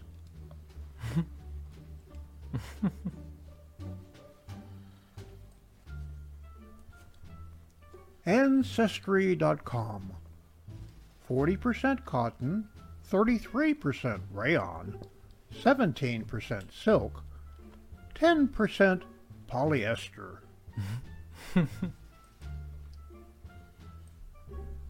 Just like me, they long to be close to you. Rainy days and Mondays always get me down. We've only just begun. Crap, we got carpenter ants. Get it? The Carpenters. I love the Carpenters.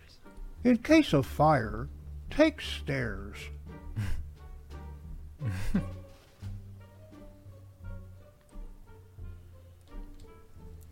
Ooh, 1994 was a good year. So here I was born.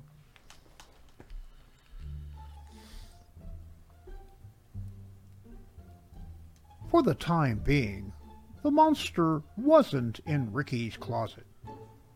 For the time being.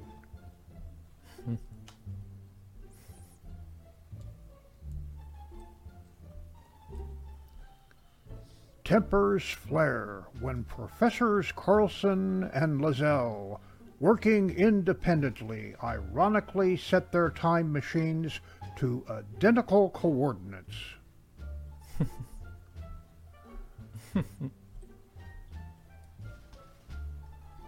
now I've seen it all. And that concludes another Opa's Corner. Mein Hut, der hat drei Ecken, drei Ecken hat mein Hut. Und hat er nicht drei Ecken, dann ist es nicht mein Hut. Opa's Corner is now available on my own YouTube channel. Like, share, and subscribe. Thank you, Opa, for another great Opa's Corner. And even got a couple la- laughs out of Jake. oh, yeah. All right. Well, it's time for a word from our friend JJ. Are you tired of living in constant pain? Do you feel like you've tried every CBD product on the market with no relief? Look no further than JJ's Natural CBD Rub. When I was diagnosed with degenerative disc disease, this was the only product that completely took my pain away. Working with JJ has been a dream come true, and his products have completely changed my life. Don't just take my word for it. Visit JJ's website, jjcbdrub.com, and read hundreds of testimonials from people whose lives have been changed by all of JJ's amazing products. And now, as a Skiba News Nation exclusive, you can get $50 off a 3-pack special of JJ's Natural CBD Rub by texting CBD to 920-382-7720. Don't suffer in silence any longer. Take control of your pain today with JJ's Natural CBD Rub. Again, text CBD to 920 382 7720 for an exclusive discount and start feeling the relief you deserve. The links are in the description below. You won't regret it if you get some JJ CBD rub. I mean, that stuff really works. So thank you, JJ. All right, it's time for some history.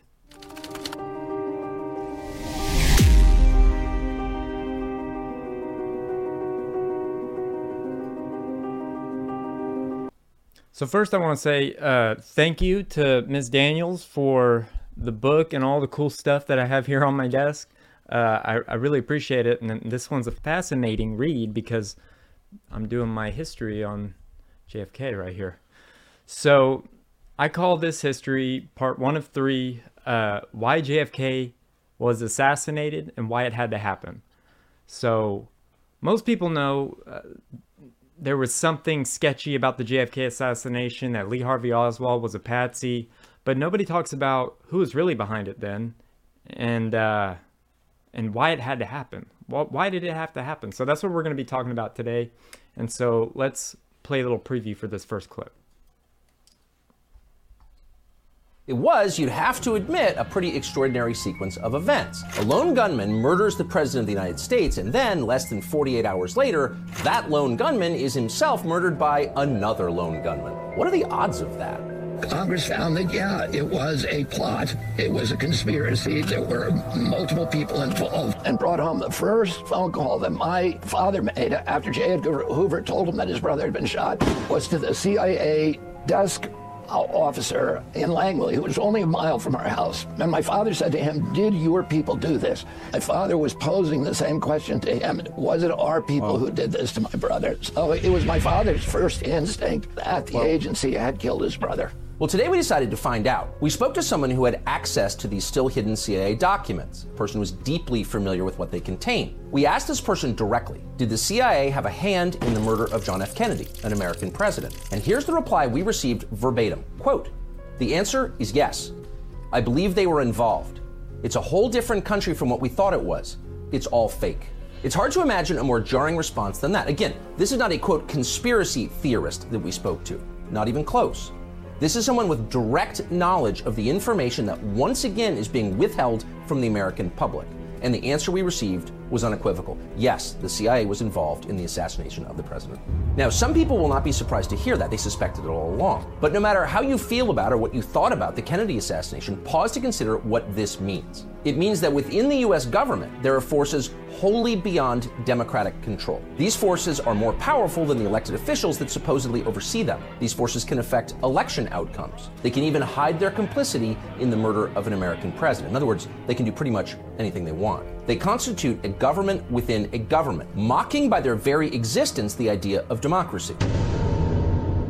By now, most people believe that the CIA probably has something to do with the assassination of JFK. In fact, if the CIA came out today and just admitted it, none of us would be surprised. But throughout all of this, no one has ever been able to answer this simple question. Why? What did JFK do that was so terrible, so threatening to the powers that be, that it would push the CIA to assassinate its own presidents?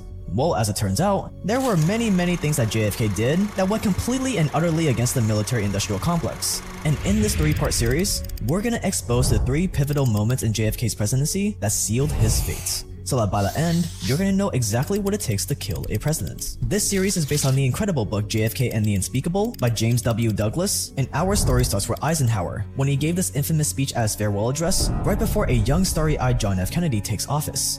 In the councils of government, we must guard against the acquisition of unwarranted influence, whether sought or unsought, by the military industrial complex. The potential for the disastrous rise of misplaced power exists and will persist. We must never let the weight of this combination endanger our liberties or democratic processes. But since Eisenhower was the old president leaving office and there was this new exciting president coming in, no one paid attention to Eisenhower's prophetic speech. But for John F. Kennedy, he would soon realize exactly what Eisenhower meant.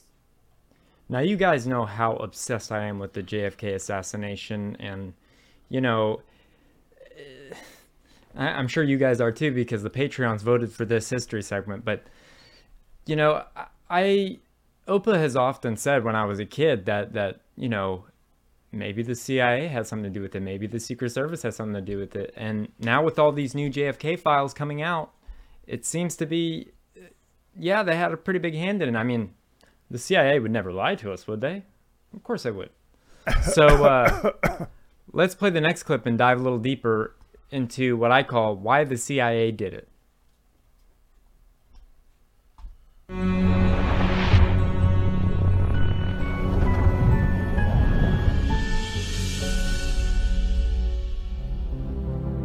JFK is perhaps best known as a young, reckless playboy. He grew up in a rich family, he had affairs in the White House, so what on earth could have been so threatening about this playboy kid that would have justified assassinating him? Well, as it turns out, this is only half of the story. See, beneath this playboy facade, JFK was the exact type of person the powers that be feared the most. JFK had a very difficult childhood.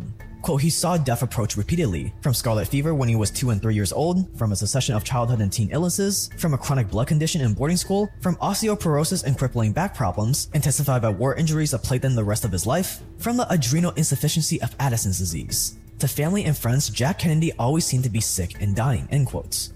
But that's not all. Most people also forget that JFK was a World War II veteran. And he didn't just work some easy job like a cook or mechanic, by the way. He was a full-blown war hero. He was a boat commander in the South Pacific, and one night a Japanese destroyer rammed into their small boat destroying it, leaving JFK and his crew stranded in the water. Over the next few days, JFK would repeatedly put his own life at risk to save his teammates. He swam to a nearby island while pulling along one of his injured teammates using his literal bare teeth, and then he swam back out to sea to try to signal to friendly boats, where he ended up drifting aimlessly for hours teetering on the verge of death until they were eventually saved. That was the reality of JFK's life. As his brother Robert Kennedy put it, At least one half of the days that he spent on this earth were days of intense physical pain. And it was because of all of this intense physical pain, it was because he had seen firsthand the horrors of war that JFK was not afraid of death anymore. He was prepared to do everything in his power to fight for peace, even if it meant sacrificing his life. Quote, by smiling at his own death, he was free to resist others' deaths. And so, fast forward to January 20th, 1961, and JFK was inaugurated as the President of the US.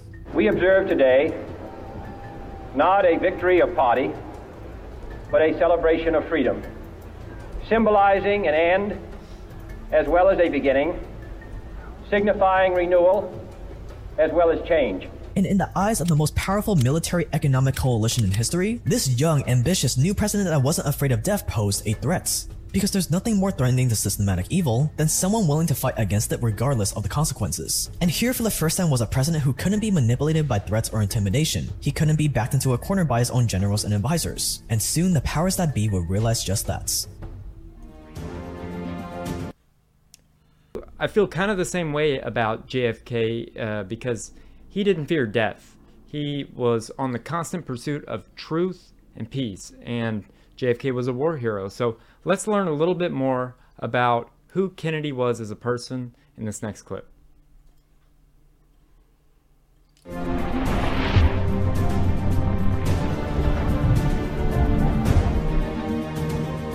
To win the presidency, JFK actually campaigned on military expansion. As a World War II veteran, he bought into the military industrial narrative that America needed to build up as much arms as possible so it could deter the Soviet Union.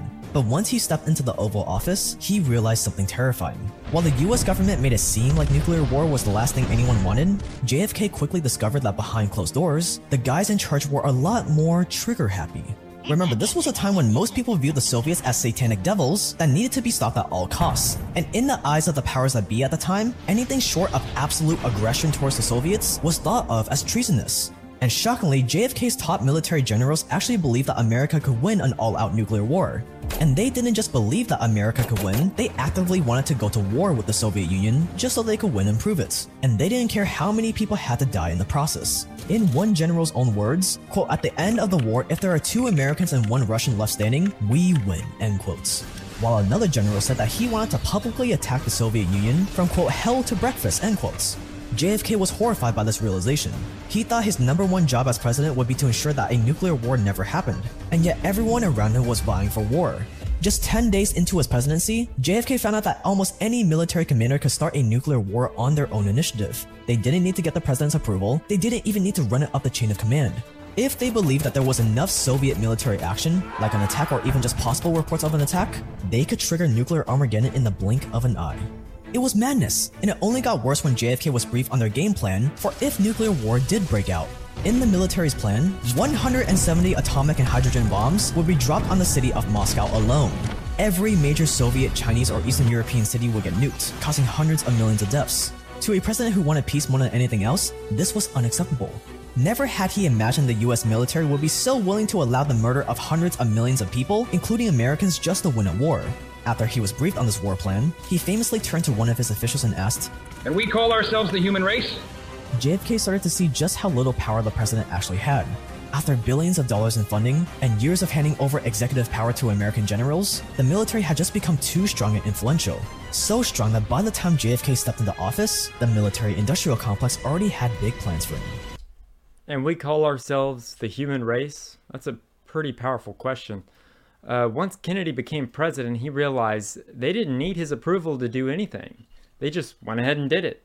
So, uh, I mean, the president's supposed to have power, so I guess they can just, you know, he was the first president trying to drain the swamp. That's how I see it. And uh, they tried everything they could, you know, eventually, we'll get there, to shut him up. So let's play this next clip.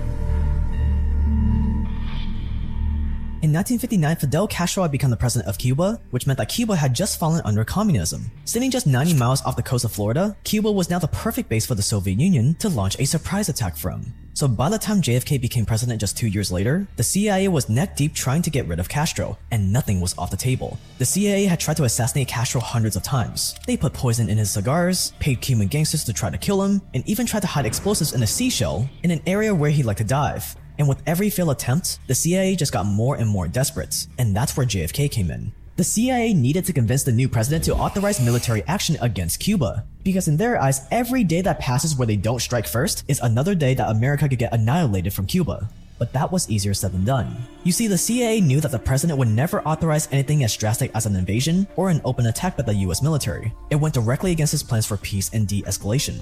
But that didn't mean the CIA couldn't force his hand. If they could launch a US based attack on Cuba, even if it didn't involve Americans directly, JFK would have no choice but to support it and send in reinforcements. Lest the attack failed, Yes, if the CIA could get JFK to agree to an attack led by Cubans but backed by America, and that attack went horribly wrong, he would be forced to send in US troops. As one of the youngest presidents in history, there was no way he was gonna risk such a public failure like that just a few months into his presidency. Just imagine the news. Cowardly, inexperienced Kennedy drops the ball against Soviets. It would never happen. JFK would be forced to play along, and so the CIA put their plan into motion. Before JFK was inaugurated, he had been briefed on a plan by the CIA to train Cuban exiles to invade Cuba, to take back their homeland. And right from the start, JFK made it clear that the Cuban exiles would have zero US military support during their invasion. They would be doing it all on their own. Little did he know that the CIA knew this invasion would fail, and that the CIA was betting on him to send in troops anyways once the invasion did fail to save face. And so on April 17, 1961, less than three months into JFK's presidency, 1,400 Cuban exiles touched down on the beaches of Cuba with the intention of taking back Cuba from Castro. And as expected, over the next 24 hours, they proceeded to get decimated by the Cuban military. They were being attacked from all sides and desperately needed air supports. And that's where JFK came in. With more than a thousand Cubans at risk of being killed, and America on the verge of a major strategic failure, the CIA called on the president to ask for help. Mr. President, if you don't authorize military support, thousands of people will die, and America would look like a fool. We'd be the laughingstock of the world. Too scared and cowardly to defend ourselves on an island less than 100 miles away? Is that the kind of picture of America you want to paint for our enemies? JFK was backed into a corner, but the CIA had underestimated him, because JFK did not budge a single inch.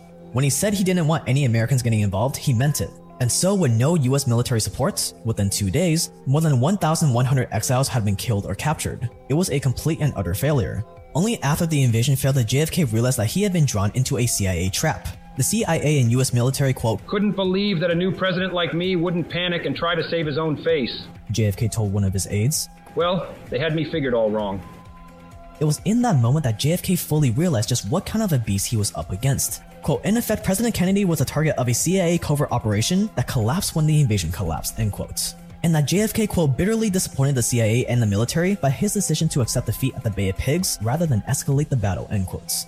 The military industrial complex was pissed, but so was JFK.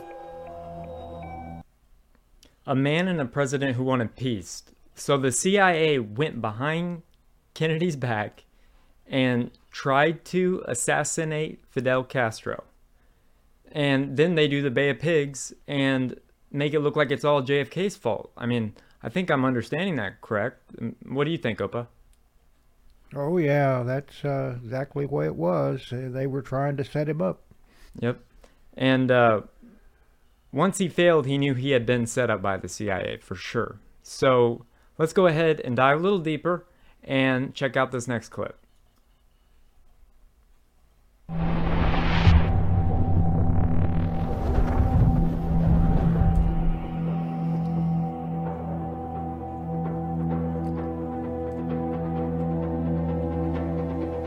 When the CIA first came to JFK with the idea of the Bay of Pigs invasion, it was obvious he was hesitant. He had only been president for a few months, and he inherited the plan from Eisenhower. It felt too soon, too rushed, too drastic. Eventually, JFK went ahead with it under the strict conditions that no Americans be involved. But as it turns out, even if JFK had said no to the whole Bay of Pigs operation right then and there, the CIA already had plans to bypass his decision and do it anyways. Take a listen. Quote, when the four anti-Castro brigade leaders told their story to writer Haynes Johnson, they reviewed how the agency was prepared to circumvent a presidential veto. The Cubans' chief CIA military advisor, whom they only knew as Frank, told them what to do if he secretly informed them that the entire project had been blocked by the administration. Quote, if this happens, you come here and make some kind of show, as if you were putting us the advisors in prison, and you go ahead with the program as we have talked about it, and we will give you the whole plan even if we are your prisoners, end quotes. So basically, the head CIA guy in charge of the Cuban exiles told the exiles that if JFK said no to this operation, that they were to stage a revolt, pretend to put the CIA guys in prison, and then go on with the invasion of Cuba as planned. When Robert Kennedy, JFK's brother, heard about this plan, he called it, quote, virtually treason, virtually treason, virtually treason, virtually treason, virtually treason. When all the dust settled, it marked a turning point for JFK's time as president. JFK realized that he could never negotiate, reason, or even trust the CIA. Not when they were willing to lie, trap, or even bypass him without a second thoughts. Quote, the Bay of Pigs awakened President Kennedy to internal forces he feared he might never control, end quotes. JFK realized that if he wanted a chance at peace, he would have to wage a different kind of war against the very people in his own government. As the dust settled, JFK turned to one of his highest officials in his administration and said that he wanted to splinter the CIA in a thousand pieces and scatter it to the winds. And he meant it. While the Bay of Pigs was still going on, JFK told his presidential advisor, Mr. Arthur Schlesinger Jr., that quote, It's a hell of a way to learn things, but I have learned one thing from this business. That is, that we will have to deal with CIA. No one has dealt with CIA. And so from that point on, JFK started splintering the CIA. And he first started by going after the mastermind behind the whole Bay of Pigs fiasco, the infamous CIA director Mr. Allen Dulles. Now, does that name sound familiar, Allen Dulles? We'll get to that. So JFK knew that he could no longer trust the CIA, and they, they definitely weren't on his side. He went to war with the CIA. And that Allen Dulles guy, you'll come to see, we know a lot about. We've talked about him before. So Let, let's go ahead and play that clip.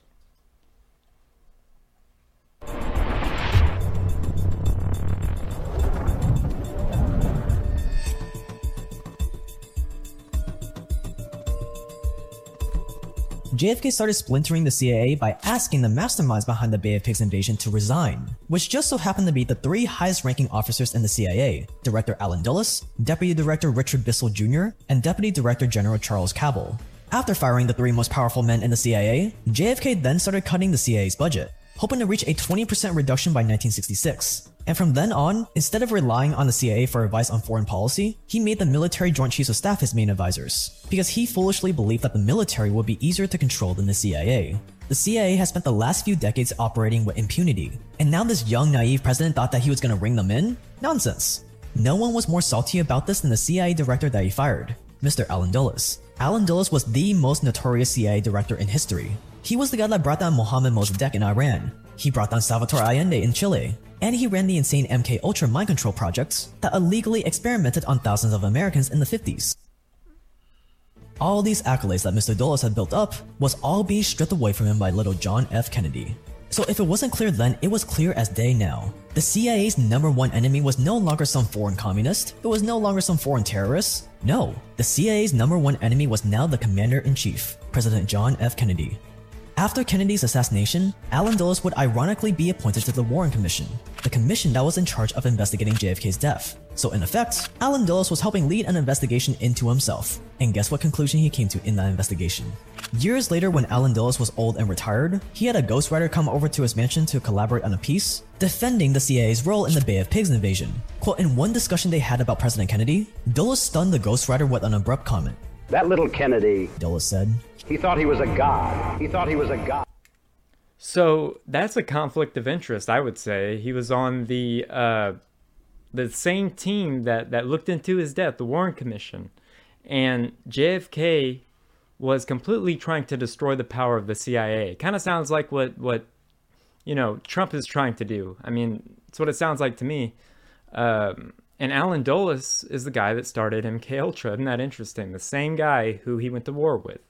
So the CIA's main enemy was no longer another country, it was the president, JFK. So let's play this last clip, which I call a dire prediction. So let's play it.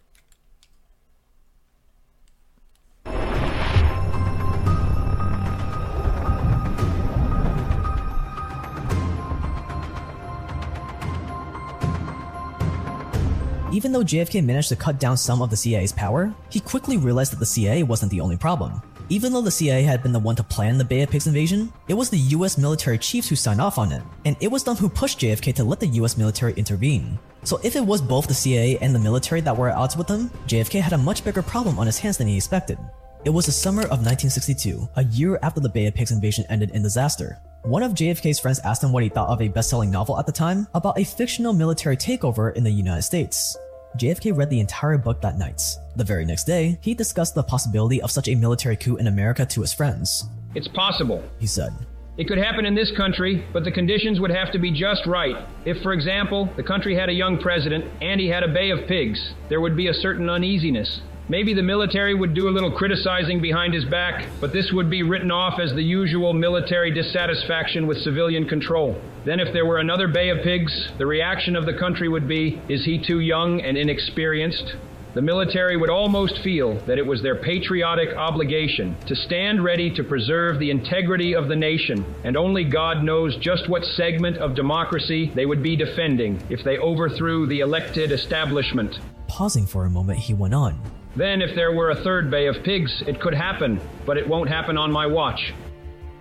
JFK had just had his first Bay of Pigs, but little did he know that his second one was just around the corner. And so, my fellow Americans, ask not what your country can do for you, ask what you can do for your country. So, subscribe for part two, and it's a three part uh, JFK little series.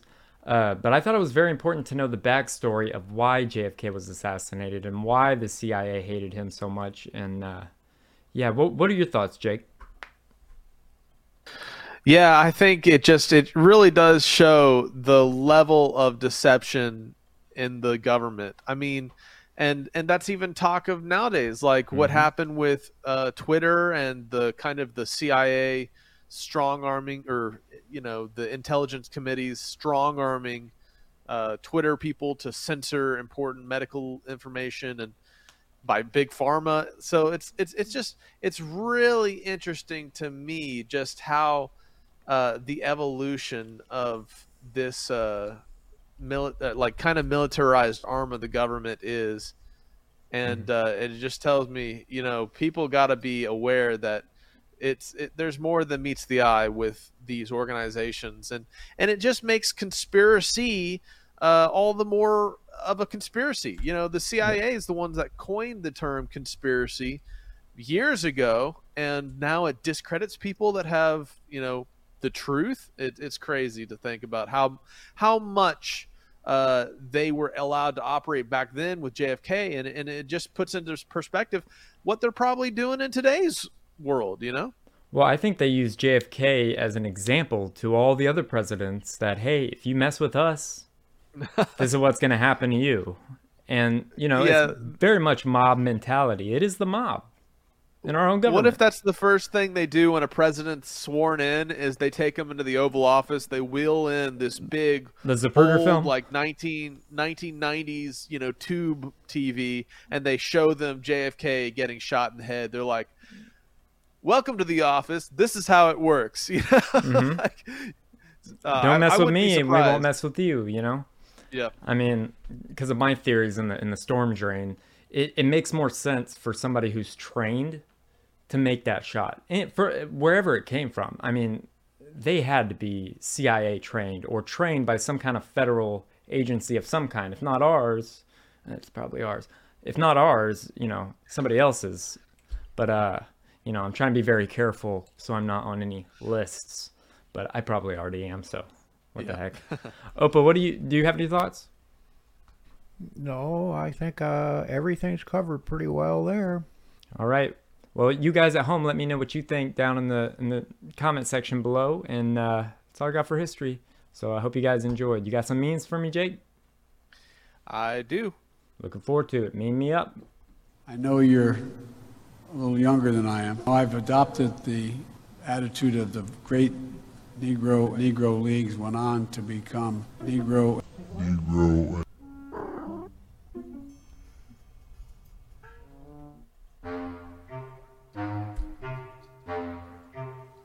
Meme me up.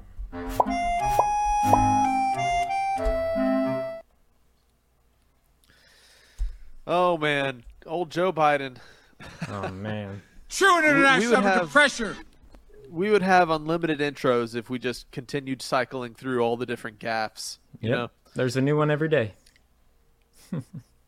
Uh, I thought this uh, was an interesting picture. Uh, subjects that should be mandatory in school uh, taxes, coding, cooking, insurance, basic home repair, self defense, survival skills, social etiquette, personal finance, public speaking, car maintenance, and stress management. The, the whole world would operate on a different level if uh, if these were the basics that people were taught. But I think the reason these things aren't taught in the public school system or the government backed school system is because if you think about it, those are the things that parents are supposed to teach their children. I was just but about to say parents, that. unfortunately, have offloaded their responsibilities teaching those core essential things to a sp- state sponsored schooling system. And and that's why we have so many issues is because you know there's some balls that are getting dropped somewhere along the way. Yep. and uh just wanted to i thought that was interesting breakdown. Uh here's a picture of the first karen 1923 That's great. uh, uh dorothy. Dorothy's karen experience Mm-hmm. uh, say what you will about the South, but no one retires and moves up north. I don't know. There might be some exceptions to the rule, but uh, it's generally, you know, south tr- uh, south migrating old birds. Uh, when you have a single social, uh, when you have a single so- successful social interaction, I'm a normal person. All right. Uh, if you see a large mound of dirt in a field, don't disturb it. Wait for the Dollar General to hatch. oh man. All right. Uh, R.I.P. Matthew Perry uh, and uh, The Simpsons' eerie ability to predict uh, world events. I know this is a, just a Photoshop one, but I thought it was uh, pretty funny how uh, Simpsons tends to do that sometimes. Uh, this spot is reserved for good old boys that know how to smoke a brisket. That is what it looks a beer like. belly. Yeah. Yeah. Uh, what do you hate the most? Facts. Well, you're hired. Fact checkers. yeah. Employment process for Twitter's fact checking team. Uh, Jesus listening to 10 dudes pray to marry the same girl from the singles ministry. Uh, yeah. All right. Uh, half man, half goat mythology. Half man, half monkey science. Uh, there is some bib- biblical uh, precedents for uh, satyrs in the Bible. Actually, uh, the man that Abraham bought the cave of Machpelah from uh, was uh, described in in the you know the term that describes his people is fawn-like. Uh, so could there have been uh, you know Mr. Tumnuses running around the Holy Land? I don't know. Huh. All right. Uh, don't homeschool your kids. They'll be weird. 1995. Kids in public school identifying as barn animals. 2023. I don't think it's really the school's fault or the teacher's fault Yeah, it's the curriculums that are passed down by the people who have an agenda. or the TikTok. Or the TikTok generation, yeah. Oh man. Um, when you say perhaps instead of maybe. Perhaps. Perhaps. Perhaps. Uh, in the grocery store, it has a section for health food. Then what is the rest of the store? right? If Yeah. the grocery store has a section for health food, what is the rest of it? Uh, me getting ready to make the same bad choice, but also being a little bit more prepared from last time it backfired. yeah, That's great. Man, have you heard about the rats of New York where they'll send like older rats will send younger rats to eat poison or to spring traps and they'll sit back and then once they know that, you know, the danger's gone, they'll come in and So the mob runs that deep? It goes all the way to the rats? uh, yeah, all the way to one, the rats. one more reason I do not want to go to New York ever in my life. And I'm sorry if you're from New York, I'll never go. Unless I can stay in Trump uh, Tower. Yeah, unless you can stay in Trump Tower, huh? Yeah. All right, uh, that moment when you find the perfect avocado at the supermarket. Watch out! Uh, I saw Apeel has recently been sliding some of their uh, toxically hazardous uh, Bill Gates avocados in with the other like organic avocados. So check your labels. If it's got Apeel on it, it means Bill Gates was behind it. Me yawning. Everyone who saw me yawning. Uh, That's funny. Uh, Moses commands Israelites to gather double portion of Chick Fil A on Saturday since they can't gather any on Sunday. Uh, says no Bible ever, right? Uh, and I, I've come to look at the modern Chick Fil A Sunday uh, kind of set apart day as almost like uh, like now that you now that I've come to understand the significance of the Saturday Sabbath and how it's throughout the scriptures as a sign, a seal, a mark. Looking at Chick Fil A, who actually forces like because I have a sister that works for Chick Fil A, forces people to wa- work on Saturday, uh, but then they keep the Sunday as their day of rest. It, it's like to me, it's like yeah, they have delicious chicken, and yes, my one of my daughters is probably half Chick Fil A because that's all my wife craved when she was pregnant. but I will say there has to be some type of uh, you know chink in the hypocrisy of Chick Fil A. Um, but uh, you know it, it's you know look at the scriptures and the real Sabbath day uh, was the seventh day, and it consists until the millennial reign, uh, and so Chick Fil A is just an extension in, in in a lot of ways of the doctrines and, and uh, opinions of the Catholic Church that have done away with obedience to the commandments of the Almighty. So, Yep. Went down the rabbit hole. Sorry. uh, oh, look, the McRib is back. Stop calling me that. oh man. Uh, Uh, we're conditioning our kids to believe that our phones are more important than they are. Uh, I thought it was hilarious that Opa in his Opa's corner had the one. It was like, if I duct tape your phone to your head, will you look at me when we're talking, like to my head? You know. Uh, that, so it was a good connection. Uh, oops, I left my phone. Somebody coming back from the dead uh, shows our addiction, right? Yep. To the grave. So uh, Opa sent me this picture. It's a five megabyte hard drive being shipped by IBM in 1956. Five megabytes, right? That's that's crazy. Nothing. That's like the size of a high resolution picture, right? Uh, well, check this out. Uh, it's the same picture uh, superimposed over top of a one terabyte micro SD card that was became available in 2020. So, oh, Opa, I wanted to get your uh, opinion and, and thoughts on just the variation in size of memory.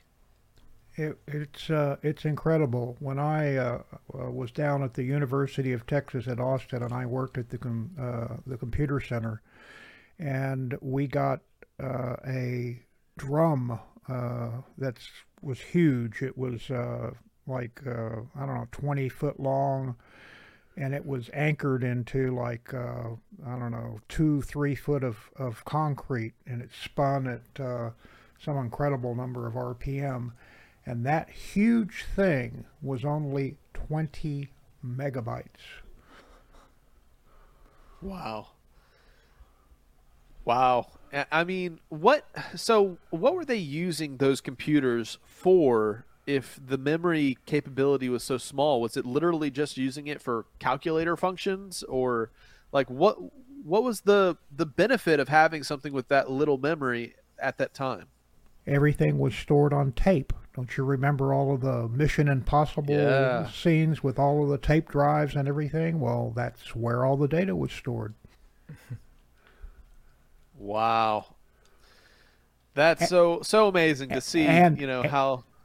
And IBM actually had created another device that used strips of magnetic tape that kind of were suspended. They were like a, a paper clip, well, I don't say paper clip, but they were attached to uh, a drum or, or attached to a carousel.